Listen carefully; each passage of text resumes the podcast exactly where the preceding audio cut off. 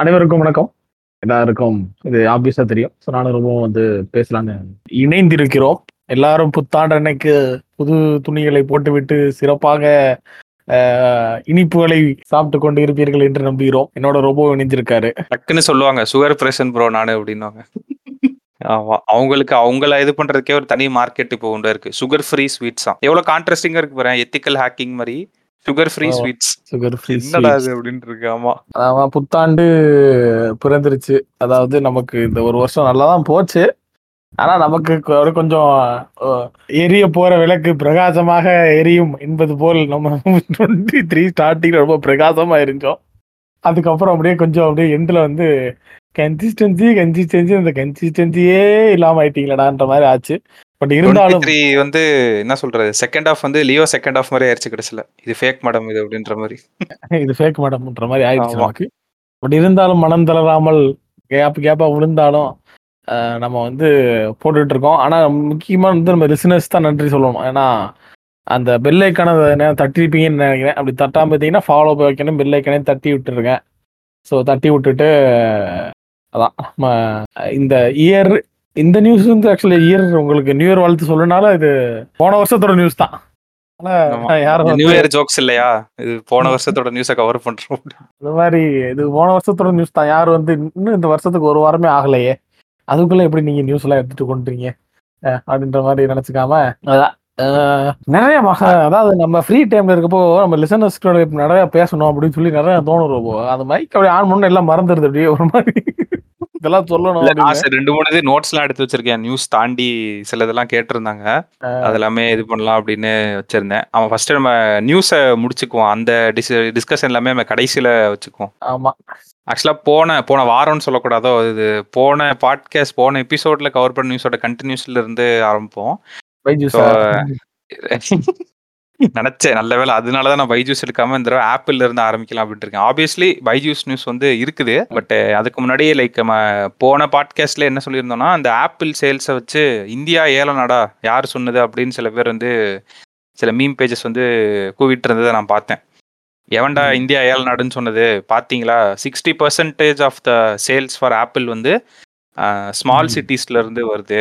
இது ஆப்பிளுக்கு வந்து ஒரு மிகப்பெரிய மார்க்கெட் அது இதுன்னு சொல்லியிருந்தாங்க ஆமா. என்னன்னா முன்னொரு காலத்துல வந்து அப்படி இருந்திருக்கு. அதாவது டயர் ஒன் சிட்டிஸ்ல இருந்து வந்த டிமாண்ட் அண்ட் இது வந்து எப்படி இருந்திருக்குன்னா sixty five to seventy percent வந்து ஆப்பிளுக்கு இருந்திருக்கு. இப்போ என்ன சொல்றாங்கன்னா இது ஒன்றும் பெரிய நியூஸாக எனக்கு ஆக்சுவலாக தெரியல. லைக் இவங்க சொல்ற ஏதோ பெருசா சொல்றாங்கல்ல. சொல்றாங்களா? ஆ அப்படிதான் சொல்றாங்க. Over sixty percentage of the sales வந்து ஸ்மாலர் சிட்டிஸ்ல இருக்கு அப்படின்றது எப்படின்னா இவங்க கணக்குப்படி என்னன்னா அந்த மெட்ரோபாலிட்டன் சிட்டிஸ்ல மட்டும்தான் பணக்காரங்க இருக்காங்க. மற்ற சிட்டிலாம் இல்லாத மாதிரியும் இதான் ஃபர்ஸ்ட் டைம் அவங்க வாங்குற மாதிரியும் சொல்றாங்க. என்னால அதை வந்து ஃபர்ஸ்ட் அக்செப்ட் பண்ணிக்க முடியல. ஆனா அதுல என்ன ஒரு கூத்துனா பத்து ஐபோன் விற்கிதுன்னா ஏழு வந்து இஎம்ஐல வாங்குறாங்களாம். இதுதான் ஏரியா ஆஃப் டிஸ்கஷனாக இருக்கணும் ஆக்சுவலாக இது வந்து ஸ்மால் சிட்டிஸ்ல இருந்து sixty percentage of the sales வந்து நடக்குது அப்படின்றது வந்து எனக்கு ஒரு பெரிய இதாக ஒன்றும் தெரியல. ஏன்னா நம்ம ஆல்ரெடி இதை விட பெரிய நியூஸ்லாம் நம்ம பாட்காஸ்ட்லயும் கவர் பண்ணியிருக்கோம் நம்ம பார்த்துருக்கோம் செஞ்சிருக்கோம். ஏன் லாம்போகினி சேல்ஸ் சொல்லலையா? ஸ்மால் சிட்டிஸ்ல. இருந்து எங்களுக்கு நிறைய ஆர்டர்ஸ் வருது. எவ்வளவோ ப்ரீமியம் ப்ராடக்ட்ஸ் ஆப்பிளை விட இருக்க ப்ரீமியம் ப்ராடக்ட்ஸோட இது வந்து ஸ்மால் சிட்டிஸ்ல வரப்ப ஒரு லாம்போகினி வாங்குறவன் ஒரு ஆப்பிள் இது பண்ண மாட்டானா? அந்த ஒரு இது மாதிரி தான். பட் இதில் நம்ம ரொம்ப ஆராய்ஞ்சு பார்க்க வேண்டிய ஒரு விஷயம்னா நான் என்ன சொல்லுவேன்னா இஎம்ஐல வந்து நிறைய பேர் ஃபோன் வந்து வாங்குறாங்க. சரி. அது ஒரு முக்கியமான பாயிண்டா நம்ம பார்க்கணும்.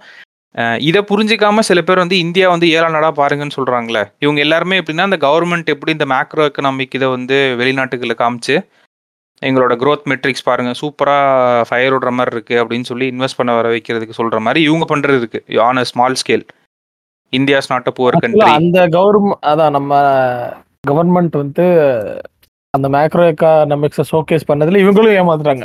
வெளிநாடு மட்டும் இல்ல அப்படிங்கிறது தான். உள்ளுக்குள்ள இருக்கவங்களே ஏமாத்துட்டாங்க இல்லையா? அதுதான் மெயின் இது. கேளுங்க கேளுங்கன்ற நாலு பேத்துக்கு ஷேர் பண்ணுங்க இதுதான் சொல்றேன். யாரும் கேட்க மாட்டேங்கிறீங்க. இப்ப நம்ம அவனுக்கும் சேர்த்து அவனையும் மீட் எடுக்க வேண்டிய கட்டாயத்துல நான் இருக்கேன். என் சொந்தங்களுக்கு நான் மீட் எடுக்க வேண்டிய சூழ்நிலை இருக்கேன். எனக்கு பயமே என்னன்னா அந்த ஒரு ஒரு நான் ஒரு இது ஷேர் பண்ணேன் அவருக்கு அந்த ஒருத்தர் கோவமா பேசுவார்ல. என்னங்க சும்மா இந்தியா வளரல வளரன்னு சொல்லிட்டு இருக்கீங்க. நான் டெய்லி பேப்பர் படிக்கிறேன் நான் பார்த்துட்டு தான் இருக்கிறேன். நம்ம யூகே அடிச்சு மேல வந்துட்டோம். இன்னும் சீக்கிரம் தேர்ட் பிளேஸ் போறோம்ட்டு எனக்கு உண்மையிலேயே வருத்தமா இருக்கதே வந்து அவங்கள பார்த்தா தான் பயமா இருக்கு எனக்கு ஆக்சுவலா அவர் ரொம்ப ஆதாரமா என்ன சொல்லியிருப்பாருன்னா தான் அத போன இப்ப இதுல பேசிட்டோம் இத. அதான் அந்த இது சொல்லியிருப்பாரு. அது படிச்சவங்களுக்கு தெரியும் அப்படின்னு சொல்லியிருப்பாரு. சொல்லி சொல்லியே ஏமாத்தாங்கடா படிச்சவங்களுக்கு உண்மையிலே தெளிவா படிச்சவனுக்கு இதெல்லாம் தெரியும் தெரியும்டா. அதெல்லாம் ஆமா இப்படி ஒண்ணு சொல்லிடுறது இல்லையா? படிச்சவனுக்கு தெரியும் அப்படின்னு சொல்லிட்டு எல்லாரையும் இந்த இதுக்குள்ள போட்டுறது அப்படியே நைஸா ஆ அப்படின்னு சொல்லிட்டோம் அப்படின்னு சொல்லிட்டு. ஆமா. ஆமா. சரி இந்தியா வந்து ஏழை நாடா அப்படின்ற மீமை ஸ்க்ரோல் பண்ணிட்டு கீழே வரேன். ஹாப்பி நியூஸ் ஃபார் இந்தியன்ஸ் அப்படின்னு போட்டிருக்கு. என்னடா அப்படின்னு பார்த்தா இது. வந்து ஒரிஜினலா இல்லையானே தெரியல இவனுங்களா போடுறானுங்களான்னு தெரிய மாட்டேங்குது. கவர்மெண்ட் வந்து பத்து ரூபா வரைக்கும் பெட்ரோல் டீசல் விலையை குறைக்க போறாங்க அப்படின்னு போட்டிருந்தாங்க. ஆக்சுவலா குறைச்சாலும் குறைக்கிறதுக்கு வாய்ப்பு இருக்கு. ஏன்னா எலெக்ஷன் ஃபர்ஸ்ட் ஆமா. சோ இவங்க என்னமோ இது பண்ணிக்கலாம். இல்லைன்னா கூட முன்னாடி குறைச்சதுக்கான அந்த முன்னாடி அவங்களுக்கு கிடைச்ச அந்த பிரதிபலன்கள் இருக்கு இல்லையா? குறைக்காம இருந்தப்போ அவங்களுக்கு அவங்களுக்கு அவங்க ஒரு ஒரு ஒரு ரீசல் நடுவில் ஒரு ரீசல் பீரியட் ஓடிட்டு இருந்துச்சுல நமக்கு. அதுதான் சேர்த்து வச்சு எல்லா ப்ராஃபிட்டையும் அதாவது கோவிடோட லாஸையும் இது பண்ணிட்டாங்க. இனிமேல் குறைக்க போற அந்த பத்து ரூபா இதுக்கானதையும் சேர்த்து எடுத்துட்டாங்க எல்லாத்தையும் இப்பயே. ஆமா ஆக்சுவலா ரெண்டு மேட்ரு இதெல்லாம் வே பேக் ஒரு டூ த்ரீ வேக்ஸ் வீக்ஸுக்கு முன்னாடி சொன்ன மேட்டர் தான். டூ த்ரீயா எவ்வளோன்னு தெரியல. ரெண்டு முக்கியமான இடத்துல இருந்து டிவிடன்ஸே கொடுத்தாங்க. டிவிடெண்ட் எப்போனா டிவிடெண்ட் வந்து if you are holding some ஷேர்னா அந்த கம்பெனி வந்து ஒரு குறிப்பிட்ட அமௌண்ட் ஆஃப் ப்ராஃபிட்டை ஈல்டு பண்றாங்கன்னா அந்த ஷேர் ஹோல்டர்ஸுக்கு ஒரு குறிப்பிட்ட அமௌண்ட் ப்ராஃபிட் ஷேர் பண்ணுவாங்க. த்ரூ டிவிடெண்ட் மூலியமா சரிங்களா? ஆமா. அப்படி ஷேர் பண்ண மெத்தட்ல ரெண்டு செக்டார்ல வந்து டிஸ்பைட் ஆஃப் நமக்கு எக்கனாமிக் இது இப்போ இருந்தப்போ நடந்துச்சு. ஒன்று வந்து பேங்கிங் செக்டர் இன்னொன்று வந்து ஓஎன்ஜிசி சரிங்களா? ஸோ பேசிக்கலாக இவங்க ரெண்டுமே வந்து அதை கொடுத்ததுக்கான காரணம் என்னன்னா தே மேட் ப்ராஃபிட் தான் சொல்லணும். ஒன்று வந்து இன்ட்ரெஸ்ட் ரேட் போட்டு அவங்க அது பண்ணாங்க. இன்ட்ரெஸ்ட் ரேட் போட்டு பேங்க் ப்ராஃபிட் ஆகி அதை டிவிடன் வைக்க கொடுக்குற அளவுக்கு அவங்க அப்புறம் வந்து இந்த இது ரீசேல் பண்ணிட்டு இருந்தாங்க இல்லையா? இந்த வார் மூலியமா இந்தியாவுக்கு கிடைச்ச ஒரு ஆப்பர்ச்சுனிட்டி மூலம் ரீசேல் பண்ணாங்க இல்லையா? அதை வச்சு அவங்க ப்ராஃபிட் மேக் பண்ணாங்க. அதான் அதை மேக் பண்ணாங்கன்றதான் நம்ம நமக்கு தெரியும். ஆனா அது அது அமௌண்ட் என்ன ஆச்சு அப்படிங்கிறது தெரியல. மேபி அதை கொஞ்சம் ஓரமா எடுத்து வச்சுட்டு இப்போ கொடுக்கலாம் பத்து ரூபாய்க்கு கம்மி பண்றாங்களா? என்ன? எனக்கு புரியல அது. அப்படிலாம் பண்ண முடியாது. எனக்கு இவங்க கம்மி பண்றாங்கன்ற மேட்டரே எனக்கு புரியல. எவ்வளவு கம்மி பண்ண முடியும்? இப்ப அந்த ரஷ்யாட்டு இருந்து நம்ம டிஸ்கவுண்ட் ரேட்ல வாங்கிட்டு இருந்தோம்ல. ஆமா. அது வந்து அதாவது April to November same period last year நீங்க எடுத்தீங்கன்னா நம்மளோட இம்போர்ட் பில் வந்து எவ்வளவு இருந்துச்சுன்னா ஹண்ட்ரட் அண்ட் தேர்ட்டீன் பில்லியன் இருந்துச்சு ஓகேவா அது இப்ப அப்படியே அந்த க்ரூட் இம்போர்ட் சொல்றேன். அது அதே same time April to November இந்த வருஷம் நீங்க கம்பேர் பண்ணீங்கன்னா எயிட்டி செவன் பாயிண்ட் ஒன் பில்லியனுக்கு வந்துருச்சு. நடுவில் ஒரு தேர்ட்டி பில்லியன் குறைஞ்சிருக்கா? லைக் வாங்க ஒரு இம்போர்ட் ஆமா. பண்ணிருக்கோம் க்ரூட கம்மியான ரேட்டுக்கு நம்மளால இம்போர்ட் பண்ண முடிஞ்சிருக்கா? ஆமா இப்ப ஆமா பிரச்சனை வந்து என்னன்னா ஒரு டைம்ல வந்து ம். இந்தியாவுக்கு அந்த டிஸ்கவுண்ட்ல வந்த ஆயில் பேரலோட இது வந்து தேர்ட்டி டாலர்ஸ் கிட்ட நம்மளுக்கு டிஸ்கவுண்ட் இருந்துச்சு. ம். இப்ப எவ்வளவு வந்திருக்குன்னா ஃபைவ் டு சிக்ஸ் டாலர்ஸ் வந்துருச்சு. எனக்கு ம். என்ன இப்ப ப- பயம்னா ஆல்ரெடி அது நேரோ டவுன் ஆகி வந்துட்டு இருக்கு அந்த க்ரூட் ஆயிலோட இது பில்லு மார்ஜின். அந்த இவங்க வந்து ப்ராஃபிட் வந்து என்ஜாய் பண்ணிட்டு இருந்தது இருக்குல்ல. தேர்ட்டி டாலர் எங்க இருக்கு? அஞ்சு டாலர் எங்க இருக்கு? ஆமா. இப்ப இந்த டைம்ல வந்து பத்து ரூபான்றது அவங்க என்ன கன்ஃபார்மா சொல்ல இப்பயே சொல்ல ஆரம்பிச்சிருக்காங்க. எலெக்ஷன் டைம்ல குறைப்பாங்கன்ட்டு. இது ஒரு. டைம்ல அப்படியே கிராஸ் ஓவர் ஆகும். மறுபடியும் பழைய நிலைமைக்கே போற மாதிரி வர்றப்ப இவங்க என்ன குறைச்சு என்ன இது பண்ண போறாங்கன்னு எனக்கு தெரியல. மேபி இதெல்லாம் கால்குலேட் பண்ணி தான் இந்த ஆயில் கம்பெனிஸ் வந்து இந்த டைம்லயே நம்ம காசு ப்ராஃபிட்லாம் எடுத்து வச்சிருவோம். இந்த கவர்மெண்ட். இவனுக்கு பாட்டுக்கு உள்ள வந்து எலெக்ஷன் டைம்ல ரேட்டை குறை அதை குறைன்னு சொல்லுவாங்க. அதுக்குள்ள நம்ம நம்ம சைடு அடிவாங்க அது மாதிரி பாத்துக்கணும்னு சொல்லிட்டு எடுத்து மூவ் ஆனும் எனக்கு தெரியல. ஆமா அது வந்து நம்ம மெயினா பார்க்க வேண்டிய ஒரு விஷயம். அந்த க்ரூட் இம்போர்ட் வந்து ஏன்னா அது டிக்ளைன் ஆயிட்டே வருது ஆக்சுவலி கண்டிப்பா கண்டிப்பா கண்டிப்பா. நம்ம பே பண்ணி ஒரு அமௌண்ட் இது பண்றோம்ல. அது நல்லா என்ஜாய் பண்ணிட்டு இருந்தோம். இனிமேல் இன்னும் எவ்வளவு நாளைக்கு அதை என்ஜாய் பண்ண முடியுன்றது ஒரு- கம்மியாயிடுச்சுல அப்படியே டவுன் ஆயிடுச்சு ஆல்ரெடி டவுன் ஆயிடுச்சு. ஆமாமா ஆல்ரெடி டவுன்ல தான் இருக்கு அதை தான் சொல்லிட்டு இருக்கேன் ஆக்சுவலா இதுல ரெண்டு வகையான இது இருக்கான் கேட்டு. க்ரூட் ஆயில் பர்ச்சேஸ் பண்றோம்ல. ஸோ அதுல வந்து ஸ்பாட் பையிங் அப்படின்ற ஒரு மெத்தட் வந்து இருக்கான். எப்படி இந்த மீன் மாதிரி விற்பாங்களா இந்த மீன்லாம் புடிச்சு வர பாத்திருக்கீங்களா அது? மீன்லாம் அந்த கடலுக்கு போவாங்க. கடலுக்கு போயிட்டு வெளியே வர்றப்போ ஸ்பாட் பைன்னு நடக்கும். ஆக்சுவலா சில கரெக்டாக அந்த வெண்டர்ஸுக்கு போறதுன்னு ஒன்று நடக்கும் ரொம்ப. வெண்டர்ஸுக்கு போறது எப்படின்னா இப்போ நீங்க கடலுக்குள்ள போய் ஒரு செட்டன் அமௌண்ட் ஆஃப் மீனை பிடிச்சி வரீங்க அப்படின்னா ஆல்ரெடி வெளியில இருக்க வெண்டர்ஸ்க்கு இவங்க இவங்களுக்கு கொடுக்கணும் அப்படின்ற டீலிங்லாம் போயிடும் ஆனா சில பேர் வந்து அந்த அந்த டீலிங் போக சில எக்ஸ்ட்ரா மீன்லாம் இருக்கும் இல்லையா? அதெல்லாம் வந்து இது மாதிரி விடுவாங்க. அந்த இடத்துல இதுக்கு விடுவாங்க ஏலத்துக்கு விடுவாங்க சும்மா அந்த. இடத்துல சும்மா குட்டி போட்டு சுத்தி நிக்கிறவங்க இந்த ஒருத்தர் வீடியோல கூட பேசுவார். அறுபத்தி ஞாபகம் இருக்கு ஞாபகம் இருக்கு. ஓ இதே விஷயம் தான் க்ரூட் பர்ச்சேஸ்ல நடக்குது கேட்டு நீங்க ஒரு ஆர்டிக்கிளே அப்படியே ரெண்டே வரியில முடிச்சிட்டீங்க மீன் பிடிக்கிறத வச்சுட்டு. அதாவது என்னன்னா நம்மளுக்கு வந்து கான்ட்ராக்ட் வழியா நம்ம க்ரூட் ஆயில் வந்து பர்ச்சேஸ் பண்ணுவோமா? யூஸ்வலா நார்மலா பண்றோம்ல. ம். இந்த வெஸ்ட் ஏசியன் கண்ட்ரீஸ்ல இருந்து நம்ம இப்போ துபாய் அது மாதிரிலாம் பண்றோம்ல. இது வந்து இயர்லி கான்ட்ராக்ட் அந்த மாதிரி இருக்குமா? ஸோ அந்த. கான்ட்ராக்ட் வந்து யார் போடுவோம்னா ஆயில் கம்பெனிஸ் இருக்குல்ல நேஷனல் ஆயில் கம்பெனிஸ் ஆமா. அது போக இருக்க மிச்ச க்ரூட் வந்து எப்படின்னா இந்த ஸ்பாட் இதுல வந்து பண்ணுவாங்களாம் ஸ்பாட் பையிங் வச்சு. அப்ப நீங்க சொல்ற அதே மீன் கதை தான். இவங்க கொஞ்சம் இந்த மாதிரி நின்னு சுத்தி நின்னு இந்த மாதிரி அப்படி பொத்தாம விடாம இந்த ஐபிஎல் ஆக்ஷன் மாதிரி நடக்கும்னு நினைக்கிறேன். அப்படியா. ஸோ அதான் அந்த ஆயிரத்தி ஐம்பது ஆயிரத்தி நூறு அப்படின்னு இருக்குல்ல அந்த ஸ்பாட் பையிங் தான் நம்ம ரஷ்யாட்ட எவ்வளவு நாள் வாங்கிட்டு இருந்தது. நீ மார்க்கெட்ல ஆல்ரெடி ஒரு இயர்லி கான்ட்ராக்ட் போட்டு துபாய் அந்த மாதிரி கண்ட்ரீஸ்ல இருந்து யூஏஇல இருந்து வாங்கிட்டு இருக்கீங்க. அது ம். போக நடுவுல தான் இந்த ரஷ்யால வந்து இன்க்ரீஸ் ஆனது. ஏன் இன்க்ரீஸ் ஆச்சுன்னா அவங்க கம்மியான பிரைஸ்ல தரேன்னு சொன்ன டிஸ்கவுண்ட்ல தரேன்னு சொன்னதுனால ஸ்பாட் பையிங்ல போய் தான் இது பண்ணிருக்கோமா நம்ம. இப்ப இந்தியன் ஆயில் கார்பரேஷன் வந்து ஸ்பாட் பர்ச்சேஸ் வந்து வீக்லி ஒன்ஸ் ஆர் ட்வைஸ் பண்ணுவாங்களாம். ஓ ஓகே ஓகே ஓகே உங்களுக்கு புரியுதா? கான்ட்ராக்டுக்கா ஒரு அமௌண்ட் அது இங்க வாங்கிக்கிறது. அது அப்ப- அது புரியல அதையும் நீங்களே தான் வாங்குறீங்களாடா? என்னடா அப்ப எனக்கு இப்பதான் ரியலைஸ் ஆகுது பேசுறப்ப தான் ரியலைஸ் ஆகுது. என்ன ஆயிருக்குன்னா அந்த இயர்லி கான்ட்ராக்ட் போட்டபடி வாங்கி அதெல்லாம் நம்ம தலையில கட்டிட்டாங்க. ஸ்பாட் பையிங்ல வாங்கினதை வந்து நைஸா அப்படியே ரிஃபைன் பண்ணி எக்ஸ்போர்ட் பண்ணிட்டாங்க. இந்த வடிவேலு கவுண்டமணி வந்து இளநீ கடை போட்டிருப்பாப்ல பின்னாடி வந்து ரோப்பு கட்டி இழுத்து அந்த மாதிரி. ஆமா அதான் spot buying nice nice nice nice இல்ல இது பேசுறப்பதான் எனக்கே இது புரியுது. கரெக்ட் அதாவது இயர்லி கான்ட்ராக்ட் போட்டா எப்படி நம்ம வாங்காம இருக்க முடியும்? மேபி வால்யூம் மேபி குறைச்சிருக்கலாம் சம்திங் இருக்கலாம். மேபி பிரைஸ் ஏதாவது டிட்டர்மைன் பண்ணிருப்பாங்கன்னு ம். எனக்கு தெரியல. அப்ப ஸ்பாட் பையிங்ல வந்தது என்கிட்ட ரிஃபைனரி இருக்கு. ஸ்பாட் பையிங்ல. டக்குன்னு உள்ள வந்து டிஸ்கவுண்ட்ல வாங்கிக்கிறேன். அப்ப அதனால தான் நம்மளுக்கு அந்த பெனிஃபிட்ஸ் எதுவுமே ரிஃப்ளெக்ட் ஆகல. கிளியரா இப்போதான் புரியுது. ஒரு ஹோல் பெர்ஸ்பெக்டிவே கிடைக்குது. நைஸ் இந்த நேரத்துல வந்து நம்ம அரசாங்கத்தையும் அரசாங்கத்தையும் ஆயில் கம்பெனிஸை எப்படி பாராட்டுறது? அரசாங்கத்தை தான் பாராட்டணும் இந்த டைம்ல அவங்களே நடுவில் என்ன சொல்றாங்கன்னா எங்களுக்கு வந்து அப்பர் ஹேண்ட் இல்லை. டு டிட்டர்மைன் த ப்ரைஸ்ன்றாங்க ஆனா எலெக்ஷன் டைம் வந்தா மட்டும் பிரைஸ் குறையுது. எனக்கு இது புரியவே மாட்டேங்குது. என்ன கணக்கு அப்படின்னு சொல்லிட்டு. ஸோ ஆயில் வந்து இப்போதைக்கு எயிட்டி ஃபைவ் நினைக்கிறேன் ஒரு பேரல் நம்ம வாங்கிட்டு இருக்கோம். நாலு ரூபா நூத்தி நாலு ரூபா லிட்டர் நினைக்கிறேன் பெட்ரோல் நாட் ராங். நூத்தி ரெண்டா நூத்தி நாலான்னு தெரியல. அது ரொம்ப நாளா அதிலே தான் இருக்கு. அதெல்லாம் ஃபைன் தான். கடைசியில என்ன ஆயிருக்குன்னா அப்ப இந்த வெல்த் கான்சென்ட்ரேட் ஆகி ஒரு செட் ஆஃப் பீப்புள்கிட்ட போறது கரெக்டா தானே இருக்குது இந்த விஷயத்த வச்சு பார்த்தா. இதுதான் எல்லா செக்டர்லயும் நடந்துட்டு இருக்குன்றேன் கடைசியில. இவங்க வந்து ஈஸியா சொல்லிட்டு போயிடுறாங்களே மேக்ரோ எக்கனாமிக் இதை காமிச்சிட்டு பா இவங்க எனக்கு தெரிஞ்சு எப்படி ப்ரொஜெக்ட் பண்ணுவாங்கன்னா பாடுங்கிறாங்க. இவ்வளவு பெட்ரோல் வாங்கியிருக்கோம். எங்க. கன்சம்ஷன் வந்து இவ்வளவு பயங்கரமா இருக்கு அப்படின்னு வெளில காட்ட வேண்டியது. உள்ள வந்து பார்த்தா தான் தெரியும். அது வெளிநாட்டுக்கு போயிருக்கு. அந்த பெட்ரோல்லாம். ரிஃபைன் ஆகி. நம்மளுக்கு. அதே ஃபிளாட் லைன் தான். நம்மளுக்கு இன்னொன்று என்னன்னா அதுக்கு காரணமே இவங்க தான் ஒரு டைம்ல வந்து மார்ச் ஒரு டூ தௌசண்ட் டுவெண்ட்டி போலாம் நீங்க பெட்ரோல் பிரைஸ் எடுத்து பார்த்தீங்கன்னா அறுபத்தொம்பது ரூபா இருந்துச்சு. எனக்கே. ஆச்சரியமா இருக்கு. என்னது அறுபத்தொம்பது ரூபாய்க்கு நம்ம பெட்ரோல் ஒரு காலத்துல வாங்கிட்டு இருந்தோமா? இவ்வளவு ரீசெண்டா அப்படின்ட்டு. ஒரு September two thousand twenty one வாக்குல என்னாச்சுன்னா நூறு ரூபா வந்துச்சு. அந்த த்ரீ டிஜிட்டை தொட்டோன்னா சரியான ஒரு பயங்கரமான ஒரு எதிர்ப்பு மாதிரி வந்துச்சுல. ஆமா. அதுக்கப்புறம் என்ன பண்ணிருக்காங்கன்னா அவங்க ஒரு மாதிரி ஸ்டேபிளா வச்சுக்கிட்டாங்களே அந்த ப்ரைஸை.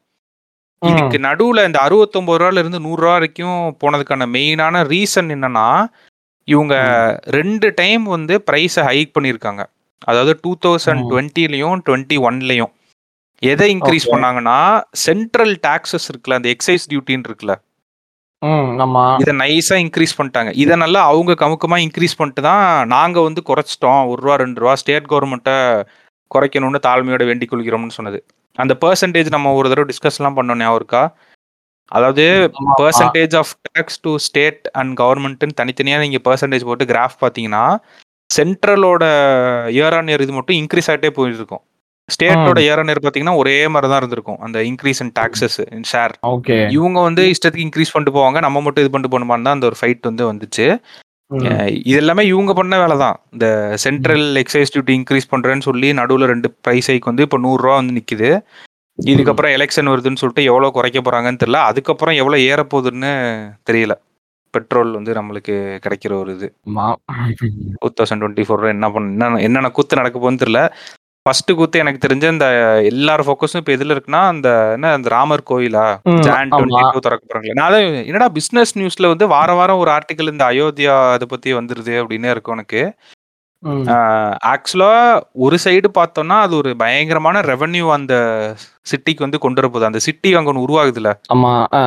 ஆல்ரெடி இந்த லக்ஸுரி பீப்புள்லாம் உள்ள நுழைஞ்சிட்டாங்க இந்த பிளாட் வாங்கி போடுறது ஹோட்டல்ஸ் ரெசார்ட்ஸ் அது எல்லாமே அவங்களோட வேலையை ஆல்ரெடி ஸ்டார்ட் பண்ணிட்டாங்க. இதனால ஒரு ரெவென்யூ வந்து ஜென்ரேட் ஆகும்ல. அது உண்மையிலேயே ரொம்ப பெரிய ஒரு விஷயமா இருக்கும் அந்த ஊருக்கு. ஆனா என்னன்னா அது ஃபோக்கஸ் பண்றது ஓகே அது வேணான்னு சொல்ல. பட் அதுதான் இந்த nation wants to know main இது இது பண்ற மாதிரி அதை மட்டுமே ஃபோக்கஸ் பண்ணிருக்க மாதிரி எனக்கு இருக்கு.